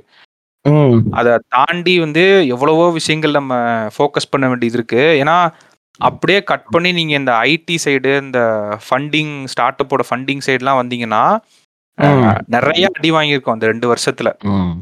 இன்ஃபேக்ட் நீங்க லே ஆஃப்ஸ் எல்லாமே எடுத்துக்கிட்டீங்கன்னா கூட போன வருஷத்தை கம்பேர் பண்றப்ப இந்த வருஷம் அதிகமான லே ஆஃப்ஸ் நடந்திருக்கான் ஆமா ஆனா என்ன இப்போ இந்த டிஸ்பர்ஸ்டா நடந்திருக்கனால தெரியல. ஆ அதுதான். அதாவது டூ தௌசண்ட் டுவெண்ட்டி டூல வந்து ஒரு பதினாலாயிரம் எம்ப்ளாயிஸ் வந்து ஃபயர் பண்ணியிருக்காங்க. ஓகேவா அப்பதான் அந்த ஓலா அன் அகாடமி பைஜூஸ். பைஜூஸ் வந்து அது தனி இது. அது அப்புறமேட்டு பேசுவோம். இது மாதிரி நடந்துச்சு. டூ தௌசண்ட் டுவெண்ட்டி த்ரீல பதினஞ்சாயிரம் தொட்டுருச்சு விச் மீன்ஸ் இந்த ரெண்டு இயர்லயே மொத்தமா சேர்த்தீங்கன்னா அதுலயே ஒரு முப்பதாயிரம் கிட்ட லே ஆஃப் ஆயிட்டாங்க. இது வந்து தெரிஞ்ச கணக்கு. இது போக தெரியாத கணக்குன்னு ஒன்று இருக்குல்ல அது காந்தி கணக்குல வேற போகும். ஆமா. அது எத்தனை பேர் ஃபயர் ஆனாங்கன்னு எதுவுமே நம்மளுக்கு தெரியாது. ஸ்டார்ட் அப்ல இவ்வளவு அடி மெயின் ரீசன் ஸ்டார்ட் அப்ஸ் அடி வாங்கினது என்னன்னா ஒரு பக்கம் ஃபண்டிங் குறைஞ்சிருச்சு அவங்களுக்கு. ம், நீங்க அதெல்லாம் கம்பேர் பண்ணி பாத்தீங்கன்னா டூ தௌசண்ட் சிக்ஸ்டீன்ல ஃபண்டிங். வந்து ஃபைவ் பாயிண்ட் த்ரீ பில்லியன் இருக்கு ஓகேவா நடுவுல நல்ல growth இருந்திருக்கு. டூ தௌசண்ட் நைன்டீன்ல இருந்து எடுத்தீங்கன்னா sixteen billion twelve billion forty one billion two thousand twenty one covid அப்ப. அப்படியே குறைஞ்சு டுவெண்ட்டி ஃபைவ் பில்லியன் வந்து டூ தௌசண்ட் டுவெண்ட்டி த்ரீல செவன் பில்லியன் வந்துருச்சு. அதாவது கிட்டத்தட்ட டூ தௌசண்ட் சிக்ஸ்டீன்ல இருந்த ஃபண்டிங் அமௌண்ட் இருக்குல்ல. ஆமா. இதுதான் பிரச்சனை. நீங்க அந்த ரெண்டு இதையும் பேரலா வச்சு பாத்தீங்கன்னா ஃபண்டிங் குறைஞ்சிட்டே வந்திருக்கும். இந்த பக்கம் லே ஆஃப் அதிகமாயிட்டே இருந்திருக்கும். ஏன்னா. இந்த ஸ்டார்ட் அப் எல்லாமே இந்த ஃபண்டை மட்டுமே வச்சு உருவாறாங்க. இப்போ ஹெவிலி டிபெண்ட் ஏன்னா அந்த இப்போ ஒரு சம ஒரு ஸ்டார்ட் கிடைச்சிருக்கு. ஸ்டார்ட் அப் இருக்குல்ல private private equity and VC investment இருக்குல்ல கிட்டத்தட்ட நாற்பத்தோரு பெர்சன்டேஜ் வந்து ஃபாலோ ஆயிருக்கு. டு வந்து twenty eight billion in two thousand twenty three so இது வந்து எவ்வளோ இருந்துச்சு அப்படின்னு பார்த்தீங்கன்னா இதுக்கு முன்னாடி வந்து அதாவது ஃபார்ட்டி செவன் பில்லியன் டாலர்ல இருந்திருக்கு ரோபோ இது. இந்த ஃபண்டிங் வந்து டூ தௌசண்ட் இதுல கம்பேர் டு ஆமா ஆமா டுவெண்ட்டி டூன்னு நினைக்கிறேன். அந்த கோவிட் டைம் தான் இந்த இதெல்லாம் பயங்கரமா. பூம் ஆனது ஆக்சுவலா எல்லாரும் டிஜிட்டல் தான் நியூ நார்மல் நினைச்சு பண்ண ஒரு இது. அது பேக் ஃபயர் ஆயிருச்சு ஆக்சுவலா சொல்லணும்னா. எல்லாரும் கணக்கு போட்டது ஒண்ணு. பைஜூஸே அதெல்லாம் கணக்கு போட்டாங்க. எக்ஸிட் நிறைய இருக்கு ரோபோ. இங்க பாத்தீங்கன்னா பிரைவேட் ஈக்விட்டி இருக்குல்ல? அந்த. பிரைவேட் ஈக்விட்டி வந்து எக்ஸிட்னா எப்படின்னா அந்த ஆக்சுவலா நீங்க ஒரு ஸ்டார்ட் அப் வச்சிருக்கீங்கன்னா உங்ககிட்ட வந்து இன்வெஸ்ட்மெண்ட் பிரைவேட் ஈக்விட்டிங்கிறது பெரிய கம்பெனிஸ் வந்து ஈக்விட்டியா உங்ககிட்ட இது வாங்கிப்பாங்க. வெஞ்சர் கேபிட்டல்ஸ் கேபிட்டல்ஸ் யாருன்னா வந்து பாத்தீங்கன்னா அஹ், ஒரு பஞ்ச் ஆஃப் இன்வெஸ்டர்ஸ் சேர்ந்து ஒரு ஒரு அமௌண்ட்டை போடுறது. சரிங்களா? இப்போ பிரைவேட் ஈக்விட்டி ஃபேம்னா ஃபேம் வந்து உங்களோட ஃபேம் வந்து ஃபேம் கிட்ட வந்து இப்போ கூகுள்ல இன்வெஸ்ட் பண்ணாங்கன்னா பிரைவேட் ஈக்விட்டி ஃபேமா அவங்க இன்வெஸ்ட் பண்ணுவாங்க. சரிங்களா? பேங்க் அந்த மாதிரி. அந்த மாதிரி அவங்க வந்து பண்றப்போ அவங்களுக்கு இதா இருக்கும். ஸோ இந்த பிரைவேட் ஈக்விட்டியில வந்து என்ன ஆயிருக்குன்னா இன்க்ரீஸ்ட் வந்து என்ன ஆயிருக்குன்னா எக்ஸிட் வந்து இன்க்ரீஸ் ஆயிருக்கு. ஏன் அதாவது nineteen point three four billion இருந்திருக்கு. அதாவது டூ ஃபார்ட்டி எயிட் கம்பெனிஸ் வந்து இதா இருக்கு சரிங்களா? ஓகே. அது அது வந்து எங்கன்னா டூ தேர்ட்டி த்ரீ கம்பெனிஸ் தான் இருந்திருக்கு முன்னாடி. டூ தௌசண்ட் டுவெண்ட்டி டுவெண்ட்டி டூல வந்து two two thirty three companies தான் பிரைவேட் ஈக்விட்டி ஃபர்ம்ஸ் தான் எக்ஸிட் ஆயிருக்காங்க. இப்போ வந்து டூ ஃபார்ட்டி எயிட் அதுவும் நைன்டீன் பில்லியனுக்கு மீன் ஆயிருக்காங்க. ஆமா இது கூட உங்களுக்கு ஏதோ பார்க்க ஒரு சொற்பமா தெரியும். என்னப்பா டூ தேர்ட்டி எயிட் தேர்ட்டி த்ரீயும் டூ ஃபார்ட்டி எயிட்டும் ஒன்றும் பெருசா தூரம் இல்லப்பா கம்மி தான் அப்படின்னு. அதே வெஞ்சர் கேபிட்டலிஸ்ட் பார்த்தீங்க அப்படின்னா எக்ஸிஸ்ட் எக்ஸிஸ்ட் ஆன அமௌண்ட் இருக்குல்ல அவங்க வந்து three point zero nine billion across அதாவது நூத்தி பதிமூணு டீல்ல இருந்து எக்ஸிட் ஆயிருக்காங்க. எல்லாம் பேக் அடிச்சிருக்காங்க அவ்வளவுதான் வேற ஒண்ணும் இல்ல. ஆனா. அதுக்கு முன்னாடி எவ்வளவு டீல்னா ரெண்டாயிரத்தி இருபத்தி மூணுல வெறும் எழுபத்தொன்பது டீல் எக்ஸிட் டீல் இருந்திருக்கு. எழுபத்தொன்பது. எக்ஸிட் டீல்ல இருந்து எக்ஸிட் டீல்னா போட்ட அதாவது ஸ்டார்ட் அப்புக்குள் போட்ட பணத்தை வந்து அந்த வந்து இன்னொருத்தவங்ககிட்ட அந்த இதை அந்த ஷேரையோ அந்த இதையோ அப்படியே ஃபண்டை இது பண்ணி கொடுத்துட்டு போறதுதான். ஆக்சுவலாக இது முன்னாடியே சொல்லிட்டேன்னு நினைக்கிறேன். போன மார்க்கெட்ஸ் பேசியிருப்போம் நினைக்கிறேன். இந்த இந்த இன்வெஸ்டர்ஸ்லாம் உள்ளே வர்றப்போ அவங்க எக்ஸிட் ஆகிறாங்கன்னா கம்பெனிக்குள்ள இருந்து காசு எடுத்துகிட்டு போக மாட்டாங்க. நான் இப்போ வந்து வந்து இருபது வேற இருபது கோடி இதில் போட்டேன். நான் வந்து நான் வெளியே போக போகிறேன் இப்போ நாற்பது கோடி எடுத்துகிட்டு போகிறேன் அப்படி போக முடியாது. எக்ஸிட் ஆகிறதுனா இப்போ நான் இதில் இருபது கோடி போட்டிருக்கேன். அப்போ என்னோட ஷேர் வந்து இதில் வந்து இருபது கோடி என்னோட இன்வெஸ்ட்மெண்ட் இருக்குது இந்த இன்வெஸ்ட்மெண்ட்டை வந்து இன்னொருத்தவங்ககிட்ட வந்து இப்போ நான் இருபது கோடி போட்டிருக்கேன். அப்போ இன்னொரு இன்னொரு ஆளை நான் பார்க்கணும். இன்னொரு இன்வெஸ்டரை பார்க்கணும். அந்த இன்னொரு இன்வெஸ்டரை பார்த்து நான் எக்ஸிட் ஆகிக்கிறேன் எனக்கு டீல் இருந்தாங்க அப்படின்னா அந்த இன்வெஸ்டர் கேட்பான் இது இந்த இது ஒர்த்து கிடையாது சார் இருபது கோடிக்கு வாங்க முடியாது. அப்படியா? அப்போ பதினஞ்சு கோடியாச்சும் கொடுங்க. அதுக்கு ஒருத்தர் கிடையாது சார் பத்து கோடி வேணா தர்றேன். அப்படின்றப்போ அந்த அந்த அவருக்கு லாஸ் இதுதான் இந்த வேல்யூவேஷன் கட் ஆறது இல்லையா? அப்ப வேல்யூவேஷன் கட் ஆச்சுனாலும் பெரிய பிரச்சனை. யார்கிட்ட போய் விக்கிறது? ஆமா வேல்யூவேஷன் நல்லா இல்லை அப்படின்னா கட் ஆயிரும். பத்து கோடி தான் சார் தர முடியுமா அப்படியுமா? அப்போ ஓகே பத்து கோடி கொடுங்க அப்படின்ற மாதிரி இது ஒரு ஒரு ரஃபா ஒரு லேவான பேசிட்டு இருக்கோம். ஆக்சுவலா புக் இஷ்டா பார்த்தா வேற மாதிரி பேசுவாங்க. பட் ஆனால் இப்படி தான் அந்த எக்ஸிட் நடக்கும். ஸோ இந்த எக்ஸிட் நடந்ததோட வேல்யூ மட்டுமே three point four six billion actually and ஓவராலாக இன்வெஸ்ட்மெண்ட் வந்ததுமே டபுள் கட் ஆயிருக்கு. அண்ட் எக்ஸிட் டீல்ஸுமே வந்து பார்த்தீங்கன்னா ரொம்ப இன்க்ரீஸ் ஆயிருக்கு அப்படிங்கிறது வந்து இது. ஸோ பேசிக்கலாக திஸ் இந்த இந்த மாதிரியான ஸ்டார்ட் அப்ஸோட பல ஸ்டார்ட் அப்ஸ் வந்து நம்ம இங்கே வந்து uh, யங் இந்தியான்னு um, சொல்லுவாங்க இல்லையா? யங் பாப்புலேஷன் வந்து uh, உள்ள அப்சர்வ் பண்ணிக்கிறது இந்த ஸ்டார்ட் அப்பாக தான் இருந்திருக்கு. சரிங்களா? அந்த அது அது ஏன் ஏன் அப்படி சொல்றேன் அப்படின்னா நமக்கு வந்து ஃப்ரெஷ்ஷான ஜாப்ஸ் கிரியேட் பண்ணுவாங்கல்ல ரொம்ப அதோட பெர்சன்டேஜ் வந்து பாத்தீங்கன்னா கம்மியா இருக்கு ஃப்ரெஷ் ஜாப்ஸ்னா இந்த இது ஃபார்மல் ஜாப்ஸ் புதுசா ஃப்ரெஷர்ஸுக்குன்னு கிரியேட் ஆகும்ல. ஆமா ஆமா. ஆஹ், அது எப்படி கிரியேட் ஆகும்னா இந்த மாதிரி நிறைய கம்பெனிஸ் ஆ. வந்தாதான் கிரியேட் ஆகும் ஒரு சைடு ஆமா. ஸோ அந்த இது வந்து எவ்வளவு கம்மியா இருக்குன்னா ரெண்டாயிரத்தி இருபத்தி மூணுக்கு இதுக்கும் கிட்டத்தட்ட one point zero five million கம்மியா இருக்கு we're like. Around doing we're doing around one million அப்படின்றப்போ இது இப்போ க- கம்மியாயே வந்துருச்சு இது. ஸோ டென் கிட்டத்தட்ட வந்து டென் பர்சன்ட் வந்து டவுடா இருக்கு. அதுல ஸோ ஏன்னா பேசிக்கலா இந்த மாதிரி ஸ்டார்ட் அப்ஸ் தான் வந்து இந்த யங் இதை வந்து நியூ ஃப்ரெஷர்ஸை வந்து எடுக்கிறதுக்கான ஒரு ஆப்பர்ச்சுனிட்டி அவங்கள்ட்ட இருக்கும். பேசிக்கலி இந்த நியூ ஃப்ரெஷர்ஸ் அவங்களோட சேலரியும் உங்களுக்கு லோவாக இருக்கும். அது மட்டும் இல்லாமல் அவங்களுக்கு ஈஸியாக ஹையர் பண்ணிக்க முடியுற மாதிரி இந்த ஸ்டார்ட் அப்ஸ் தான் பண்ணுவாங்க. அதுவும் அது ரிஃப்ளெக்ட் ஆகுது இந்த இதில். ஸோ பேசிக்கலாக நமக்கு என்ன ஒரு ட்ரெண்ட் தெரியுதுன்னா இதெல்லாம் அந்த ஃப்ரெஷர்ஸுக்கான ஜாப் கட் இருக்குது அப்படிங்கிறதுல எந்த ஒரு மாற்றமுமே இல்லை. அதில் மாற்று யார்கிட்டையுமே நம்ம பேச முடியாது. ஏன்னா நம்பர்ஸை தான் சொல்லுது. ஏன் இதுக்கான இதுக்கான காரணம் என்னன்னா அந்த ஸ்டார்ட் அப்ஸ் தான். நம் கிட்டத்தட்ட ஒரு ஸ்டார்ட் அப்போட அந்த ஸ்டார்ட் அப்ஸ் எப்படி ஃபன் ரன் ஆகுதுன்னா ஒரு இன்வெஸ்டர்ஸோட ஃபண்டில் மட்டுமே ரன் ஆகுற ஒரு தன்மையில தான் இருக்கு. இப்போ நம்மலாம் வந்து நான் நார்மலாக பிஸ்னஸ் ஆரம்பித்தோம் ஏன்னா நம்ம ஒரு ஒரு நைவு நைவிட்டியிலேருந்து யோசிக்கிறோம் அப்படின்னு நினைக்கிறேன் நான். ஏன்னா நம்மலாம் இப்போ பிஸ்னஸ் ஆரம்பிக்கணும்னு சொல்லிட்டு பசங்கள்லாம் பேசினானுங்கன்னா ஏ மச்சான் ஆள் ஆளுக்கு இவ்வளோ போட்டு இவ்வளோ இது இவ்வளோ இது பண்ணணும்டா. ஆ ஓகேடா. அப்போ வந்து இவ்வளோ போடுறோம்னா நமக்கு இந்த ஒரு வருஷத்துல இவ்வளோ ப்ராஃபிட் வரணும் அப்படின்னு நினைக்கிறாங்க இல்லையா? ஆனா அப்படி கிடையாது அப்படிங்கிற மாதிரி தான் இந்த start up founders Indian start up ஃபவுண்டர்ஸ்லாம் அது அப்படி கிடையாது. அது இப்போ காசை போட்டுக்கிட்டே தான் இருக்கணும் மார்க்கெட்டிங் பண்ணிக்கிட்டே தான் இருக்கணும். அதாவது ப்ளீட் ஆயிட்டே இருக்கும் மேபி ஃபர்ஸ்ட் இயர்ல இவ்வளவு ப்ளீடா இருக்கும் செகண்ட் இயர்ல ப்ளீடை கம்மி பண்ணிருக்கோம் ஒரு டைம்ல பிரேக் இவன் ஆகி ப்ராஃபிட் அப்படின்னு சொல்லிட்டு போறது. ஆ இதுதான் இது இந்த அப்ரோச் இந்த அப்ரோச் தான் இருக்குன்னு நினைக்கிறேன். ஒரு ஸ்டார்ட் அப்புக்கு இதுதான் அப்ரோச்சா இருக்கு. ஸோ இதான் அப்ரோச்சா இருக்குன்றப்போ ஒரு வெஞ்சர் கேபிட்டலிஸ்டோ ஒரு பிரைவேட் equity ஃபண்டோ வெளியே போறாங்க அப்படின்னா தென் ஆப்வியஸா வந்து they they won't have the power to run the business சரிங்களா? எவ்வளவோ பிஸ்னஸ் வந்து எவ்வளவோ ஸ்டார்ட் அப்ஸ் வந்து இந்த பீரியட்ல வந்து காணாம போயிட்டு இருக்கு ஸோ இந்த ஸ்டார்ட் அப் ஸ்டார்ட் அப்ஸ் மட்டுமா காணாம போகுது? எம்எஸ்எம்இஸ் காணாம போகுது? ஆ. ஆனா வந்து மேக்ரோ எக்கனாமிக்ஸ் வந்து பாத்தீங்கன்னா ஒரு செம்மையான ஒரு டேட்டா ஒன்று கிடைச்சிச்சு ரொம்ப அதாவது கன்சியூமர் டியூரபிள்ஸ் இருக்குல்ல கிரிக்கெட்டுக்கு அப்புறம் வந்து பாத்தீங்கன்னா இந்த கிரிக்கெட்ல வேர்ல்டு கப் வந்து ஒரு நல்ல ஒரு இதா இருந்திருக்கு. ஒரு கன்சியூமர் டியூரபிள்ஸ் வந்து விற்கிறதுக்கு செல்லாகிறதுக்கான ஒரு நல்ல ஒரு ஒரு இன்ஸ்டிகேட்டிங் பண்ற ஒரு எலமெண்டா இருந்திருக்கு. எனிவேஸ் ஆஃப்டர் தட் ஒன் அது அந்த கிரிக்கெட் ஈவெண்ட்டுக்கு அப்புறம் தான் அந்த ஒரு ட்ரெண்ட் வேற தெரிஞ்சிருக்கு. கன்சியூமர் டியூரபிள்ஸ் மெயின்லி ஸ்பீக்கிங் என்னன்னு பார்த்தீங்கன்னா டெலிவிஷன் ரெஃப்ரிஜிரேட்டர் வாஷிங் மிஷின் எல்லாமே. சரிங்களா? ஓகே அந்த இதுல என்னன்னா இந்த ப்ரீமியம் ரெஃப்ரிஜிரேட்டரோட செக்மெண்ட் மட்டுமே காம்பவுண்ட் ஆனுவல் ரேட் தான் த்ரீ பர்சன்ட் வால்யூம்ல வந்து க்ரோ ஆயிருக்கு. Jan to அக்ரவரி sorry Jan January to October okay வந்து த்ரீ பர்சன்ட் காம்பவுண்ட் ஆன்மோட் இதுல இதாயிருக்கு.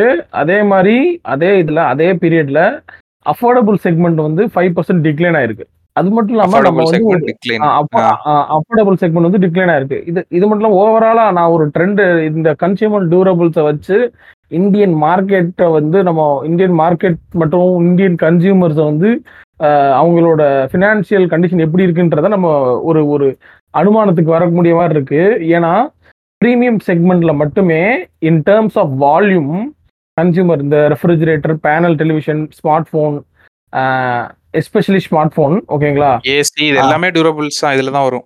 ஆமா ஆமா. லேப்டாப்பு மிஷின் இந்த நான் நான் ஸ்மார்ட் போனை பத்தி மட்டுமே பேசுறேன். ப்ரீமியம் ஸ்டேஷன்ல year on year percentage increase வந்து எவ்வளவு ஆயிருக்குன்னா ஃபார்ட்டி சிக்ஸ் பர்சன்ட் க்ரோ ஆயிருக்கு ஸ்மார்ட் போன்ல ப்ரீமியமைசேஷன் ஓகே அதே இது அஃபோர்டபுள் கேட்டகரியில பாத்தீங்க அப்படின்னா மைனஸ் ஃபோர் பர்சன்ட் ஆயிருக்கு. விச் மீன்ஸ் அஃபோர்டபுள் ஃபோன் வாங்குறவங்களோட எண்ணிக்கையே குறைஞ்சிருக்கு.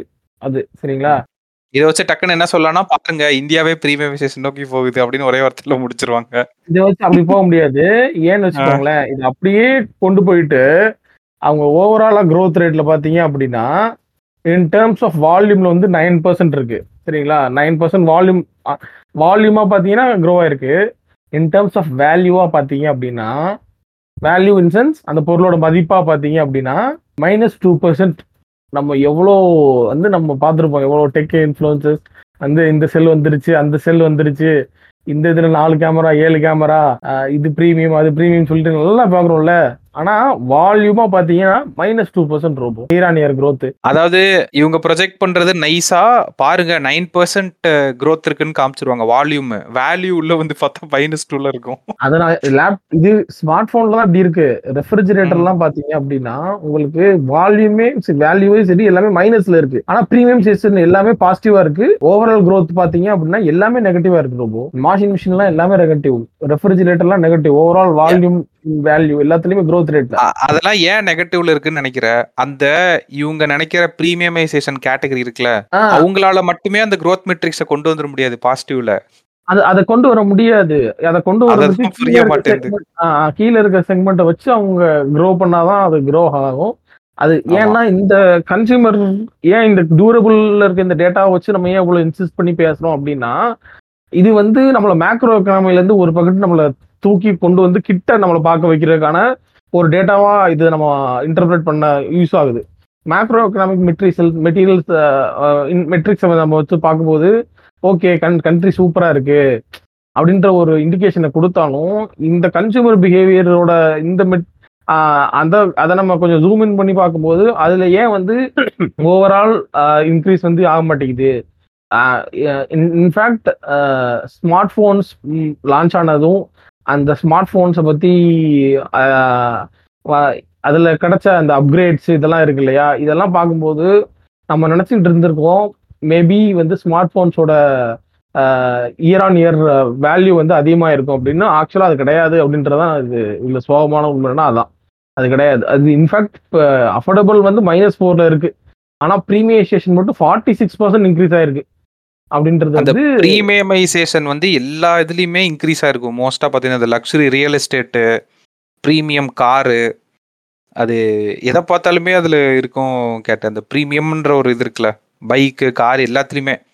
நீங்க ஓவரால் நம்பரை பார்த்தீங்கன்னா பாருங்க கார்ஸ் வந்து we have sold this much year on year increase அப்படின்னு இருக்கும். ஆனா வேல்யூவை பிரேக் டவுன் பண்ணி பத்து லட்சத்துக்குள்ள எவ்வளோ கார் வித்துச்சு? டென் டு டுவெண்ட்டிக்குள்ள எவ்வளோ year on year increase break down பண்ணி பார்த்தாதான் எந்த. கேட்டகரி ஆஃப் பீப்புளால இங்க த்ரைவ் பண்ண முடியுன்றது அது அப்படியே பச்சையா தெரிஞ்சிடும் அதுல.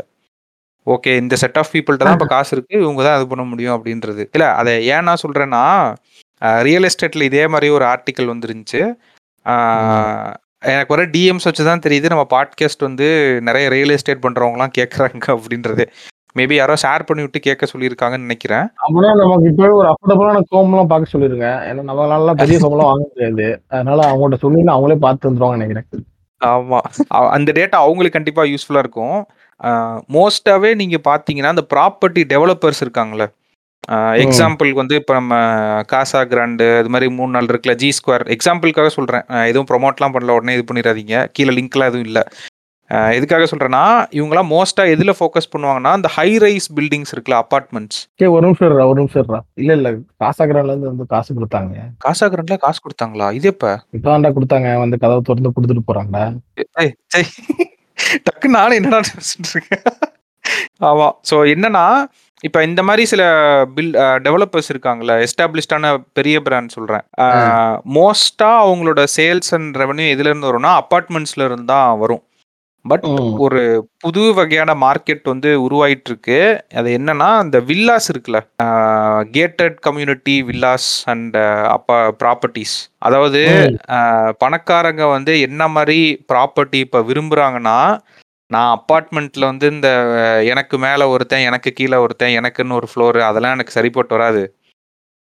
ஏன்னா நான் வந்து I want to be alone. I want privacy. அது இதுன்னு சொல்றவங்க வந்து வில்லாஸ் வந்து ரொம்ப ப்ரிஃபர் பண்றாங்களாம் இப்போ. ஸோ என்னன்னா வில்லாஸ்லயும் உங்களுக்கு நிறைய அட்வான்டேஜஸ் இருக்கு. ஃபர்ஸ்ட் திங் ஆப்வியஸ்லி என்னன்னா அந்த ப்ரைவசி ஓகேவா. உங்களுக்கு ஒரு அப்பார்ட்மெண்ட்டை கம்பேர் பண்றப்ப வில்லா வந்து ஆப்வியஸ்லி ப்ரைவசி வந்து ரொம்பவே அதிகம். ஏன்னா ஒரு லேண்ட்ல அந்த வீடு உங்களுக்கு மட்டும்தானே சொந்தம். ஸோ அதே மாதிரி ஒரு கம்யூனிட்டி இருக்கும். உங்களோட லைஃப் ஸ்டைல் சேஞ்சுக்கு ஏற்ற மாதிரி இது இருக்கும் அப்படின்னு சொல்லிட்டு அவங்க வந்து. வில்லாஸ் வந்து நிறைய ப்ரிஃபர் பண்றாங்களாம் இப்போ.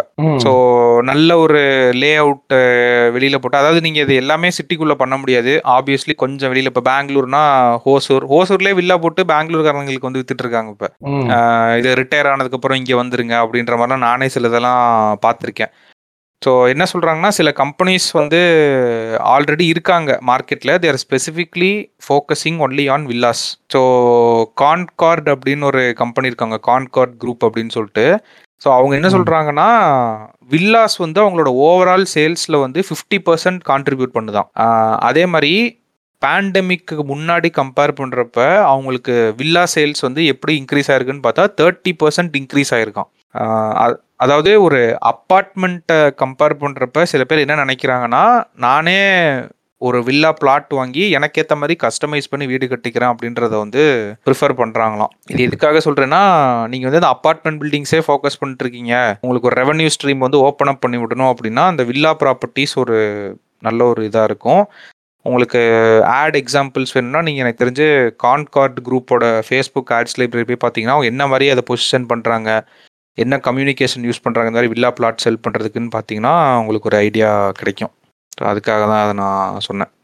இன்னொன்றுமே. அது இது நம்ம பாட்காஸ்ட்ல பதிவு பண்ணமான்னு தெரில ஒரு ஆர்டிக்கல் போட்டுச்சு ரொம்ப நாள் முன்னாடி படிச்சது இதெல்லாம். ஒரு அப்பார்ட்மெண்ட்ல நம்ம ஒரு கேட்டட் கம்யூனிட்டிக்குள்ள இருக்கோம்ல ஒரு அப்பார்ட்மெண்ட்ல இருக்கப்ப காமனா சில ப்ரா இது இருக்கும் தெரியுமா? யூஸ் பண்றது கம்யூனிட்டிஸ் ஆமா. இந்த பார்க்கு அது மாதிரிலாம் இருக்கும்ல. ஸோ ஒரு அப்பார்ட்மெண்ட் பிளாக்குக்குள்ள கீழே இந்த ஸ்டோன் பெஞ்ச் அது மாதிரிலாம் போட்டிருப்பாங்கல்ல. அதை. வந்து உள்ள வேலை செய்யற அந்த வேலைக்காரங்க யூஸ் பண்றதே அவங்களுக்கு பிடிக்காதான் ஒரு வாட்ச்மேனோ அந்த வீட்டு வேலைக்கு வரவங்களோ ஸ்விக்கிக்காரங்களோ வந்து உட்கார்றது கூட சில பேருக்கு வந்து பிடிக்காதான் யாருக்கு பிடிக்காதான் அந்த அப்பார்ட்மெண்ட் வாசிகளுக்கு.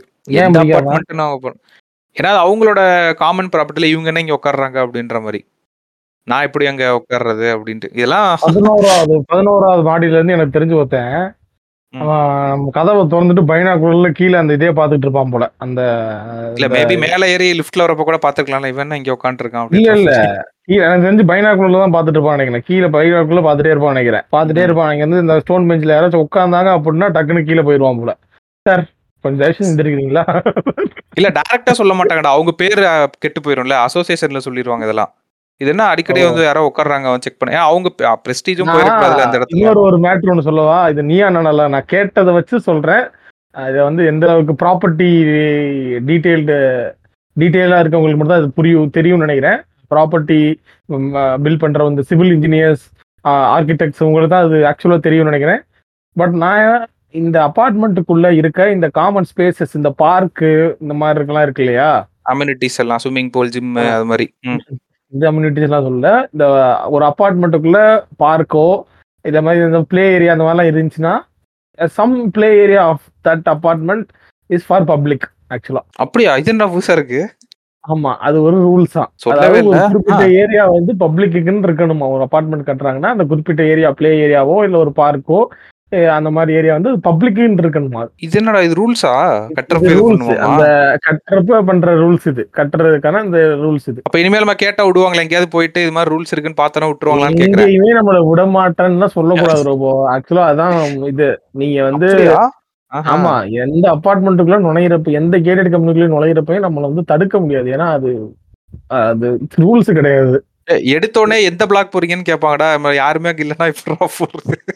அதான் அது அந்த மாதிரி தான் லாக் பண்ணிடுறானுங்க. உள்ள போகணுமோ அப்படின்னா.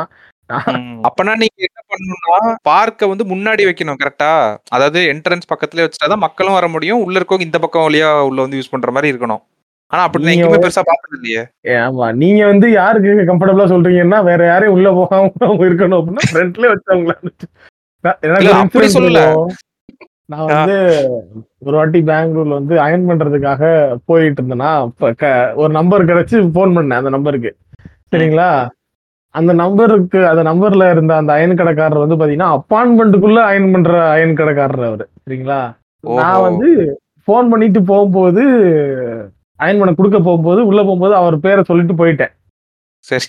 சரிங்களா? போன் அவர் அவரும் ஹிந்தியில பேசினாரு ஹிந்தியில பேசினாரு போனை கொடுத்தேன் அவர்கிட்ட. அவர் ஏதோ ஹிந்தியில அந்த வாட்ச்மேன் சொன்னாரு உள்ள விட்டுட்டாரு. சரிங்களா. போன் பண்றதுக்கு அயன் பண்றதுக்கு ட்ரெஸ்ஸை கொடுத்துட்டு வந்துட்டேன் வெளியில. சரிங்களா? சரி. வெளியே வந்துட்டு ஈவினிங் போல துணி வாங்குறதுக்காக போறேன்? போறப்ப போன் அடிச்சா அயன் கடைக்காரனே எடுக்கல.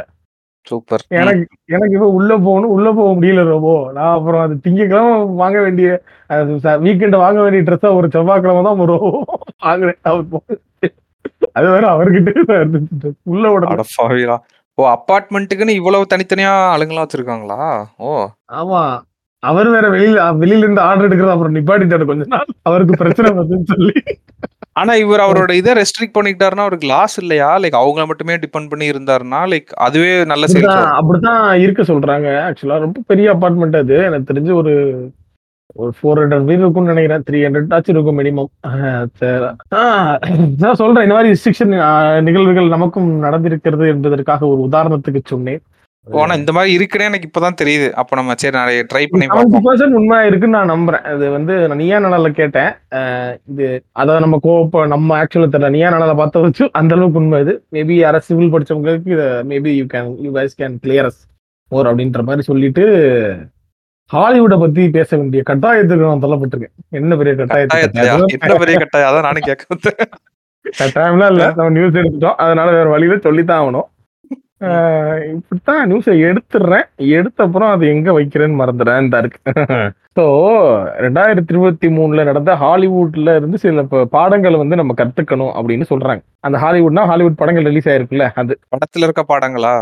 ஆமா படத்துல இருந்து பாடங்கள் வந்து நம்ம கத்துக்கணும் அப்படின்னு சொல்றாங்க மெயினா வந்து என்னன்னா ஹாலிவுட் ஆடியன்ஸ் வந்து இந்த வருஷம் வந்து ஹாலிவுட்ல மெயினா என்னன்னா நீங்க ஒரு ஒரு மெயினான ஒரு ஐடியா என்னன்னா சூப்பர் ஹீரோ படம்னா ஓடிடும் அது வந்து இதாயிரும் அப்படின்றதான் இது. அஹ் ஆனா இந்த வருஷம் வந்து அது சுத்தமா அப்படியே போயிருச்சு அந்த சூப்பர் ஹீரோ கிரேஸ்ன்ற மாதிரி ஒன்று சொல்லுவாங்கல்ல இந்த எண்டு ம். கேம் எல்லாம் பாத்தீங்கன்னா ஒரு மாதிரி ப- தலையை வச்சுக்கிட்டு போனாங்க போனீங்க போ- போனீங்கல்ல சாரி போனாங்க நீங்களும் ஒரு ஆள் தானே இல்ல மறந்துட்டேன். இல்ல அது மாதிரி இப்பதான் நடக்குதான்னு கேக்குறேன். மார்வல்ல அந்த கேம்க்கு அப்புறம் ஒரு இம்பாக்ட் கிரியேட் பண்ண முடியுதான்னு கேக்குறேன். அது அதான் அந்த ட்ரெண்ட் அந்த அந்த கிரியேட் பண்ண முடியலையா? இல்ல அந்த ட்ரெண்டே போயிருச்சா? இல்ல பீப்புள் வந்து வேர் அவுட் ஆயிட்டாங்களா? அப்படிங்கறது எல்லாமே நம்ம டிஸ்கஷன்ல வச்சு ஒரு ரவுண்ட் டேபிள் மாதிரி போட்டாலும் ஆனா ரெண்டாயிரத்தி இருபத்தி மூணு ஹாலிவுட்டோட அந்த திரையரங்குகள் எப்படி ஒரு பிசினஸ் வந்து வெளிப்படுத்திருக்குன்னு பாத்தீங்க அப்படின்னா பார்பி மாதிரியான படங்கள் ஓடுது. ஸோ பார்பி மாதிரியான ஒரு ஃபீமேல் லேடான ஒரு படம். பிங்க் கலருங்கிறது இப்போ பொதுவாகவே எந்த ஒரு ப்ராடக்ட்லயுமே பிங்க் கலர் அதிகமாக சேல் ஆகாத ஒரு கலர் நீங்க பிங்க் கலர்னு போய் எடுத்து நீங்க என்ன இது பண்ணாலும் பிங்க் கலர் கார் ஓடாது. பிங்க் கலர் பைக் ஓடாது. அது மாதிரி பிங்க் கலருங்கிறது ஒரு ஓடாத ஒரு சப்ஜெக்ட் அதே மாதிரி உமன் டாமினேட்டடான ஒரு சோடிங்கிறது ஓடாத ஒரு கண்டென்ட் ஆனா அது ஓடி இருக்கு இப்போ. அப்படின்னு சொல்றாங்க. அதே மாதிரி ஓப்பன் ஐமர் வந்து பாத்தீங்க அப்படின்னா ஒரு பீரியாடிக்கல் ஸ்டோரி அது. அது அதுவும் வந்து ஓடி இருக்கு அப்படின்னு சொல்றாங்க. அப்புறம் இன்னொன்னா சூப்பர் மேரியோ யார் சூப்பர் மேரியோ ப்ரோஸ்னு ஒன்று ரிலீஸ் ஆச்சு பாத்தீங்களா? அப்படியா? எப்படா ரிலீஸ் ஆச்சு? புதுசா இருக்கு. அது வந்து ஆக்சுவலா ஓப்பன் ஐமரோட போகுது. ஒன் பில்லியன் ரெவன்யூல சூப்பர் மேரியும் பார்பி தான் இருக்காங்க. ஓப்பன் ஐமர் கூட கிடையாது. லியோ இருக்கா? இல்ல ஹாலிவுட் அதே மாதிரி திடுக்கு திடுக்கிடும் தகவல் என்னன்னா ரெண்டு இருநூறு மில்லியன் போட்டு எடுத்த அக்வாமேன் அந்த லாஸ்ட் கிங்டம் சரிங்களா. அது எவ்வளவு கலெக்ட் பண்ணிருக்கு அப்படின்னு நீங்க கெஸ் பண்ணுங்களேன். எவ்வளவு கலெக்ட் பண்ணிருக்கோம் அப்படின்னு. எவ்வளவு போட்டாங்க? இருநூறு மில்லியன் போட்டிருக்காங்க. சரி போட்ட காசாவது எடுத்து ஒரு ஃபிஃப்டியாவது எடுத்திருக்கணும். டூ ஃபிஃப்டியாவது எடுத்திருக்கணும். இல்லையா?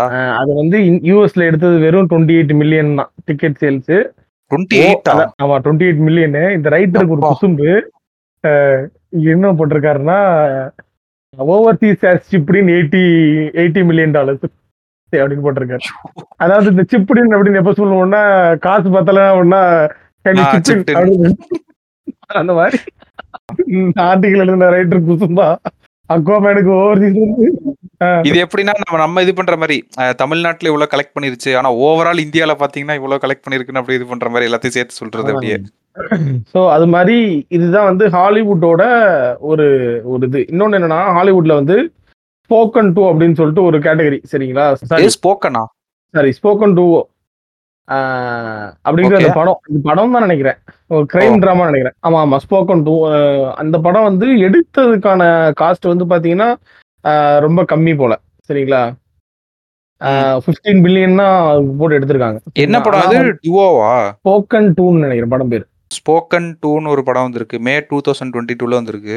சரி மேபி இந்த படத்தை சொல்றாங்களான்னு தெரியல. ஆனா அதான். ஸோ பேசிக்கா ஒரு படம் வந்திருக்கு. அந்த படத்தோட மேட்டர் என்னன்னா ஃபிஃப்டீன் ஃபிஃப்டீன் மில்லியன்ல கம்மியா போட்டு எடுத்த படம். ஆனா அந்த படத்தோட ரெவன்யூ வந்து two forty eight million generate ஆயிருக்கு. நம்ம ஊர் லவ் டுடே மாதிரியா? கம்மி காசு போட்டு அதிக ரெவன்யூ அந்த மாதிரி ஒரு இதுல எடுத்திருக்காங்க. இன்னொரு மேட்டர் என்னன்னா இது. அப்புறம் நம்ம டெய்லர் ஷிஃப்ட். டெய்லர் ஷிஃப்ட் வந்து அவங்களும் ஒரு நல்ல குறிப்பிட்ட அமௌண்ட்டை போட்டு நல்லா அவங்க நினைச்சா எக்கானமியே ரிவைவ் பண்ணலாமாமே ஏதோ சொல்லிட்டு இருக்காங்க ஆமா அவங்க வந்து ஸ்டூடியோவை கட் பண்ணிட்டு நேரா தியேட்டர் ஆபரேட்டர்ஸோட டீலிங்கை போட்டு அவங்க ஒரு வேலையை பண்ணி பண்ணி விட்டுருக்காங்க. ஸோ பேசிக்கலா இந்த மாதிரியான விஷயங்கள்லாம் வந்து ஹாலிவுட்ல வந்து ஒரு பாடமா இருக்கு. அப்படின்னு சொல்றாங்க. ஏன்னா இது ஒரு ஏன்னா இந்த சூப்பர் ஹீரோ மோகம் இருக்குல்ல அதே மாதிரி இங்க ஒரு மோகங்கள் கிரியேட் ஆயிடுச்சு இப்போ. அது நம்ம ஊர்ல இந்த கேஜிஎஃப்ல இருந்து ஒரு மோகம் கிரியேட் ஆயிருச்சு. மோகம் ஏனோ அந்த மாதிரி ஒரு இந்த ஏஜிஎஃப் சலார் இது எல்லாமே கண்ணுல பார்க்க முடியாத ஒரு கொடூரங்களா? கொடூரங்கள் பேன் இந்தியாவோட அதுதானே அது? அது ரெண்டு வருஷமாவே அப்படிதானே இருக்குது. டெஸ்பரேட்டா எல்லா. இண்டஸ்ட்ரியும் இப்ப எப்படி இருக்காங்கன்னா நம்ம வந்து பேன் இந்தியா படமா நம்ம படத்தை ப்ரோமோட் பண்ணிடணும் தான் அவங்க படமே கதையை எழுதுறாங்கன்னு நினைக்கிறேன். இந்த ஸ்டேட்ல இருந்து இந்த ஆளை போடுங்க. அப்பதான் அங்க வந்து ஏன்னா ஹாலிவுட்ல ஹாலிவுட் ஒர்க் ஆகாம போற அதே ஒரு ஒரு ஒரு- ஒரு மீனிங்னால தான் இங்கேயும் வந்து இந்த மாதிரியான முக்கி முக்கி போட்டு எடுக்கிற படங்கள்லாம் வந்து ஃப்ளாப் ஆகுதுன்னு நினைக்கிறேன். ஸோ சலார் எனக்கு தெரிஞ்சு என்னன்னு தெரியல. ஆனா அதான் எகெயின் மார்க்கெட்டிங் மட்டுமே பண்ணி ஓட ஓட வச்சிடலாம் அப்படின்னு நினைக்கிறாங்க அப்படின்னு தான் எனக்கு தோணுது தவிர யாருமே அந்த பெருசா அந்த கான்செப்ட் எடுத்துட மாட்டேங்கிறாங்க அப்படின்னு தான் நினைக்கிறேன் மறுபடியும். நம்ம பேசாம எனக்கு தெரிஞ்சு பிச் பண்ணலாம்னு நினைக்கிறேன். ஏதாவது இதுட்ட போயிட்டு production ஹவுசஸ்ட்ட how to do marketing for a movie அப்படின்னு சொல்லிட்டு. இத நீங்க நல்ல நல்ல வேளை இந்த டாபிக் வந்து எடுத்துட்டு வந்தீங்க. இது நான் சொல்லணும்னே இருந்தேன். நம்ம முன்னாடி சொல்லியிருக்கேனான்னு எனக்கு தெரியல. இந்த படத்துக்கு ப்ரோமோட் பண்றோம்னு சொல்லிட்டு நம்ம ஊர் மீம் பேஜஸ் ஒரு ப்ரொமோஷன் பண்றாங்கல்ல? அதான் நம்ம ஆழமா பேசுறோம்ல. இல்ல காலகாலமா பேசியிருக்கோம். அது ரொம்ப பச்சையா தெரியுது கேட்டா. அது உண்மையிலே ஆர் பீப்புள் ஃபாலோயிங் ஃபார் இட்னு எனக்கு சத்தியமா தெரியல. அவங்க என்ன மாதிரி மீம்ஸ் போடுறாங்கன்னா இப்ப போர் தொழில்ல வந்து அந்த அண்ணாமலை அசோக் அசோக் அது அவர் பேர் நான் அவர் பேர் எனக்கு தெரியல. அந்த கேரக்டர் நடிச்சர் வந்து வில்லனா நடிச்சிருப்பார்ல. அசோக் செல்வன் இல்லடா அசோக் செல்வன் போட்டு இல்ல. இது ஃபோர்த்தில் ஹீரோ அசோக் செல்வன்டா. அதுல வில்லன் கேரக்டரா ஒருத்தர் பண்ணியிருப்பார்ல பழைய ஆளு இந்த அண்ணாமலை படத்துல ஒரு அசோக் கேரக்டர் ஒருத்தர் நடிச்சிருப்பார்ல. ஓகே. ஆனா அதே போர் தொழிலோட வில்லன் வந்து ஒரு ஒரு ஒரு அங்கிள் மாதிரியான ஒரு வயசு அந்த அங்கிள் இல்ல இவர் இவங்க டவுட் பண்ணி போவாங்களே ஒருத்தரை ஃபர்ஸ்ட் இவன் தான். கொண்டிருப்பான்னு சொல்லிட்டு. சரி ஓகே. அவர் வந்து அண்ணாமலை படத்துல ஏதாவது வருவார்ல. ஆமாண்டாடி அவர் பேர் ஏதோ ஒரு பாபுன்னு வரும்டா.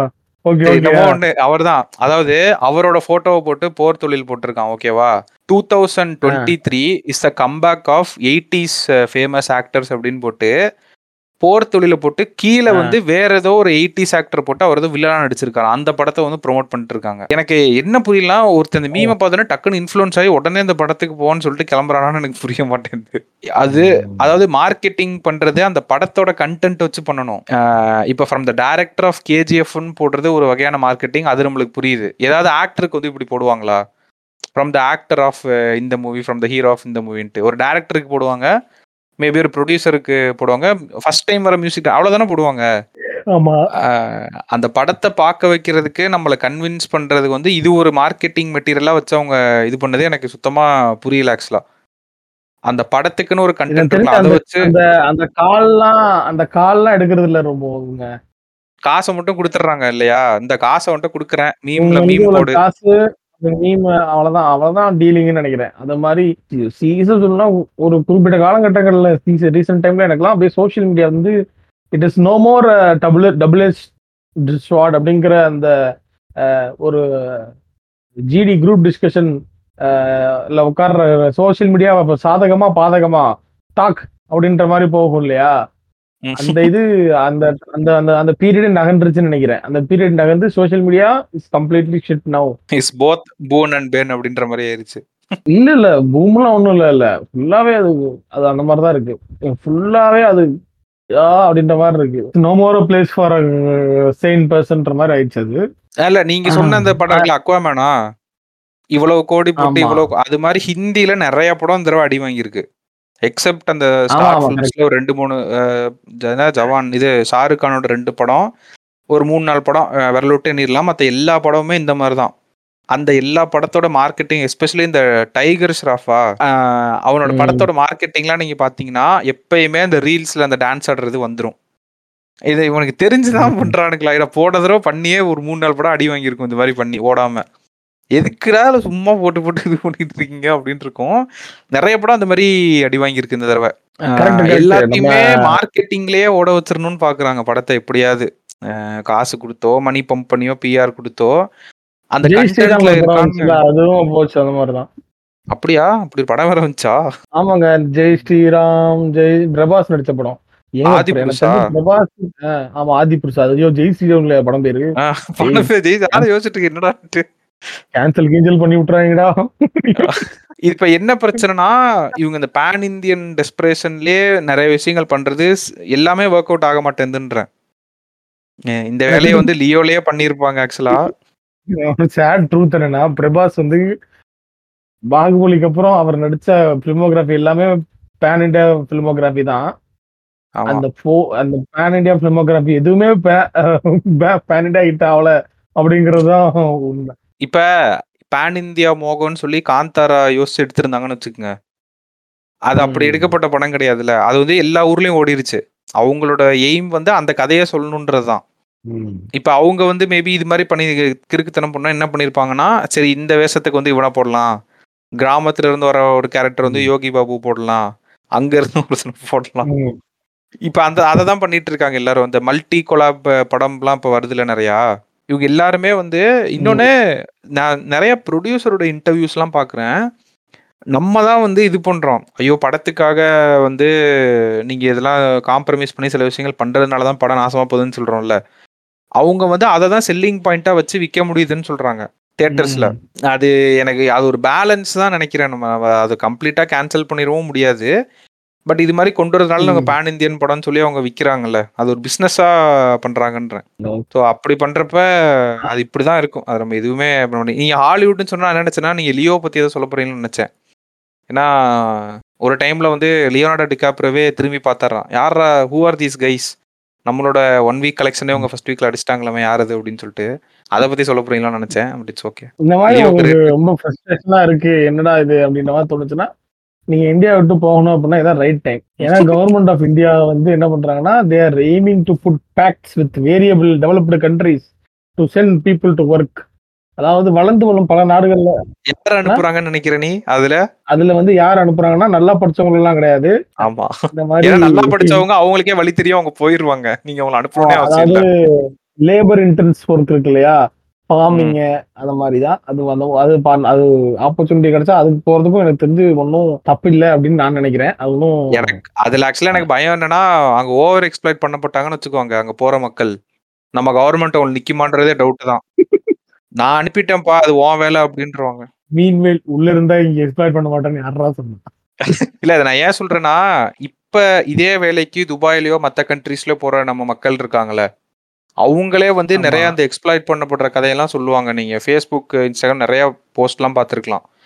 அவங்க நிலைமையே இப்படி. இருக்கப்ப, கவர்ன்மென்ட் ஸ்பான்சர் பண்ணி ஸ்பான்சர் பண்ணல. நான் உனக்கு ஆளுங்கள அனுப்புறோம்ன்னு சொல்றாங்கல்ல. என்னன்னா, அதான் அது அந்த எந்த அளவுக்கு அவங்க வந்து அக்காமடேட்டிவா இருப்பாங்க, எந்த அளவுக்கு அவங்க ஜெனரஸா நம்மள வெல்கம் பண்ணுவாங்க அப்படின்றது கிடையாது. ஏன்னா. சி எல்லாம் அது நம்ம ஒரு அப்படி ஒரு டபக்குன்னு ஒரு ஜட்மெண்ட்டே த்ரோ பண்ணவும் முடியாது. அந்த கண்ட்ரி மேலே எந்த கண்ட்ரி மேலேயும். யா ஆனா இப்படி ஒரு ஆப்பர்ச்சுனிட்டிஸ் ஓப்பன் ஆகுது அப்படிங்கறதுதான் இது. ஏன்னா நிறைய பேருக்கு இந்த நாடுகள்ல இருக்க இந்த நாட்டில் இருக்கவே பிடிக்க மாட்டேங்குது அப்படின்ற பட்சத்துல this it's time to go அப்படின்ற மாதிரி இந்தியா வந்து ஆல்ரெடி வந்து ஒரு ஃபார்ட்டி தௌசண்ட் ஒர்க்கர் கிட்ட வந்து சென்ட் பண்றோம் அப்படின்ற மாதிரி சைன் அதுக்கு பண்ணிருக்காங்க ப்ரொட்டஸ்ட்லாம் நம்ம ஊர்ல. நாங்களாம் போக முடியாது அப்படின்னு ஒரு ப்ரொட்டஸ்ட்லாம் நடந்துச்சே.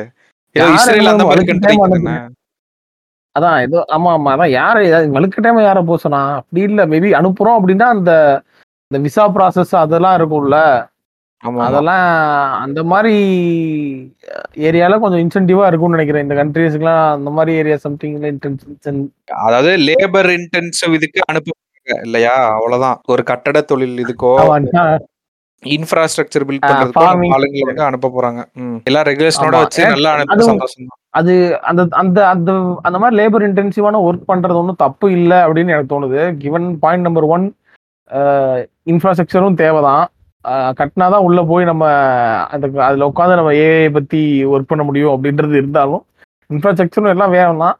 ஆனா அதான் வேலைக்கான ஊதியங்கள் எல்லா இடத்துலயுமே சமமா ஆக்கப்படணும்.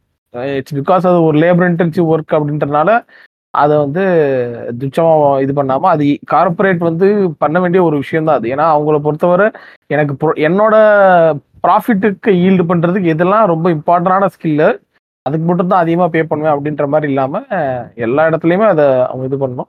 ஒரு கன்ஸ்ட்ரக்ஷன் கம்பெனியை பொறுத்தவரை எனக்கு தெரிஞ்சு ஒரு பிரிக்லேயிங் லேயருங்கிறது ரொம்ப முக்கியமான ஒரு ஒரு இது இல்லையா? அவங்களுக்கு அவங்க தானே ஒரு இன்ஜினியர் மாதிரி கிட்டத்தட்ட ஒரு ஹார்ட் கோட் கோடருங்கிறது வந்து அவராக தானே இருக்க முடியும். ஆமா. ஸோ பேசிக் ஆ ஸோ அதான் எனக்கு லேபர் இன்டென்சிவான ஒர்க் வேலைக்கு போறது வந்து தப்பு கிடையாது. ஆப்பர்ச்சுனிட்டிஸ் இருக்கு போகலாம். அதே சமயத்துல வந்து அந்த சைடு அதர் சைடா இருக்கவங்க இதை கேட்டு இருந்தாங்கன்னா கேட்டுட்டு இருக்க மாட்டாங்க. அதர் சைட கேட்டு உன் பாட்காஸ்ட்லாம் கேட்டு அவன் திருந்துறான்னா நாடு நேரம் எவ்வளவு நல்லா இருக்குண்டாடே. என்ன படம் அதுயா டக்குன்னு கேட்டு. என்ன வேலைக்காரன் அது டக்குன்னு அதுக்கு மட்டும் பேசுறா. எதுக்குடா நீ வந்து அதர் சைடுல பேச போறேன் நான் வந்து எங்களை எப்படி நடத்தணும்னு சொல்லி அவங்களுக்கு நீ ஏதோ கேட்கவா அடு- அடுத்து நான் சொல்ல போற நியூஸுக்கே பல டிஎம் வந்துரும்னு நினைக்கிறேன். ஆல்ரெடி டிஎம்லாம் வர ஆரம்பிச்சிருச்சு. என்னன்னா இந்த ஐடி இண்டஸ்ட்ரி இருக்குல்ல. நம்ம. ஆக்சுவலா இந்த ஸ்டார்ட் அப் பத்தி பேசிட்டு ஐடி இண்டஸ்ட்ரி பத்தி பேச மறந்துட்டோம். ஐடி இண்டஸ்ட்ரிக்கு கொஞ்சம் கஷ்ட காலம் தான் இருக்கும். டூ தௌசண்ட் டுவெண்ட்டி ஃபோர்ல என்னடா ராசி பலன் இது மாதிரி பேசுறேன்னு நினைக்க வேண்டாம். டேட்டா வந்து. அதைத்தான் சொல்லுது. என்ன பிரச்சனைனா ஹையரிங் சைடு வந்து நீங்க பாத்தீங்கன்னா போன வருஷம் இதே டைம்ல நீங்க கம்பேர் பண்ணீங்கன்னா two point three lakh freshers வந்து ஹையர் பண்ணியிருக்காங்க. ஓகேவா அந்த ஐடி செக்டர் டெக் செக்டர் எல்லாமே சேர்த்து சொல்றாங்க. ஆனா இதே டைம்ல வந்து அது எவ்வளவு டிராப் ஆயிருச்சுன்னா ஒன் பாயிண்ட் ஃபைவ் ஃபைவ் லேக்குக்கு டிராப் ஆயிருச்சு. இது ஒரு பெரிய பிரச்சனை. ஆனா நான் பேரலா ஒரு ரெண்டு மூணு நியூஸை சேர்த்து சொல்றேன். ஐடி ஹையரிங் சைடு வந்து பாத்தீங்கன்னா அவங்க ஃப்ரெஷர்ஸ் எடுக்கிற இது வந்து டிராப் ஆயிருக்கு. ஓகேவா ஒரு எவ்வளோ டிராப் ஆயிருக்குன்னா. Two point three lakh freshers hire பண்ண அதே சமயத்துல போன வருஷத்துல இப்போ வந்து ஒன் பாயிண்ட் ஃபைவ் தான் ஹையர் பண்றாங்க.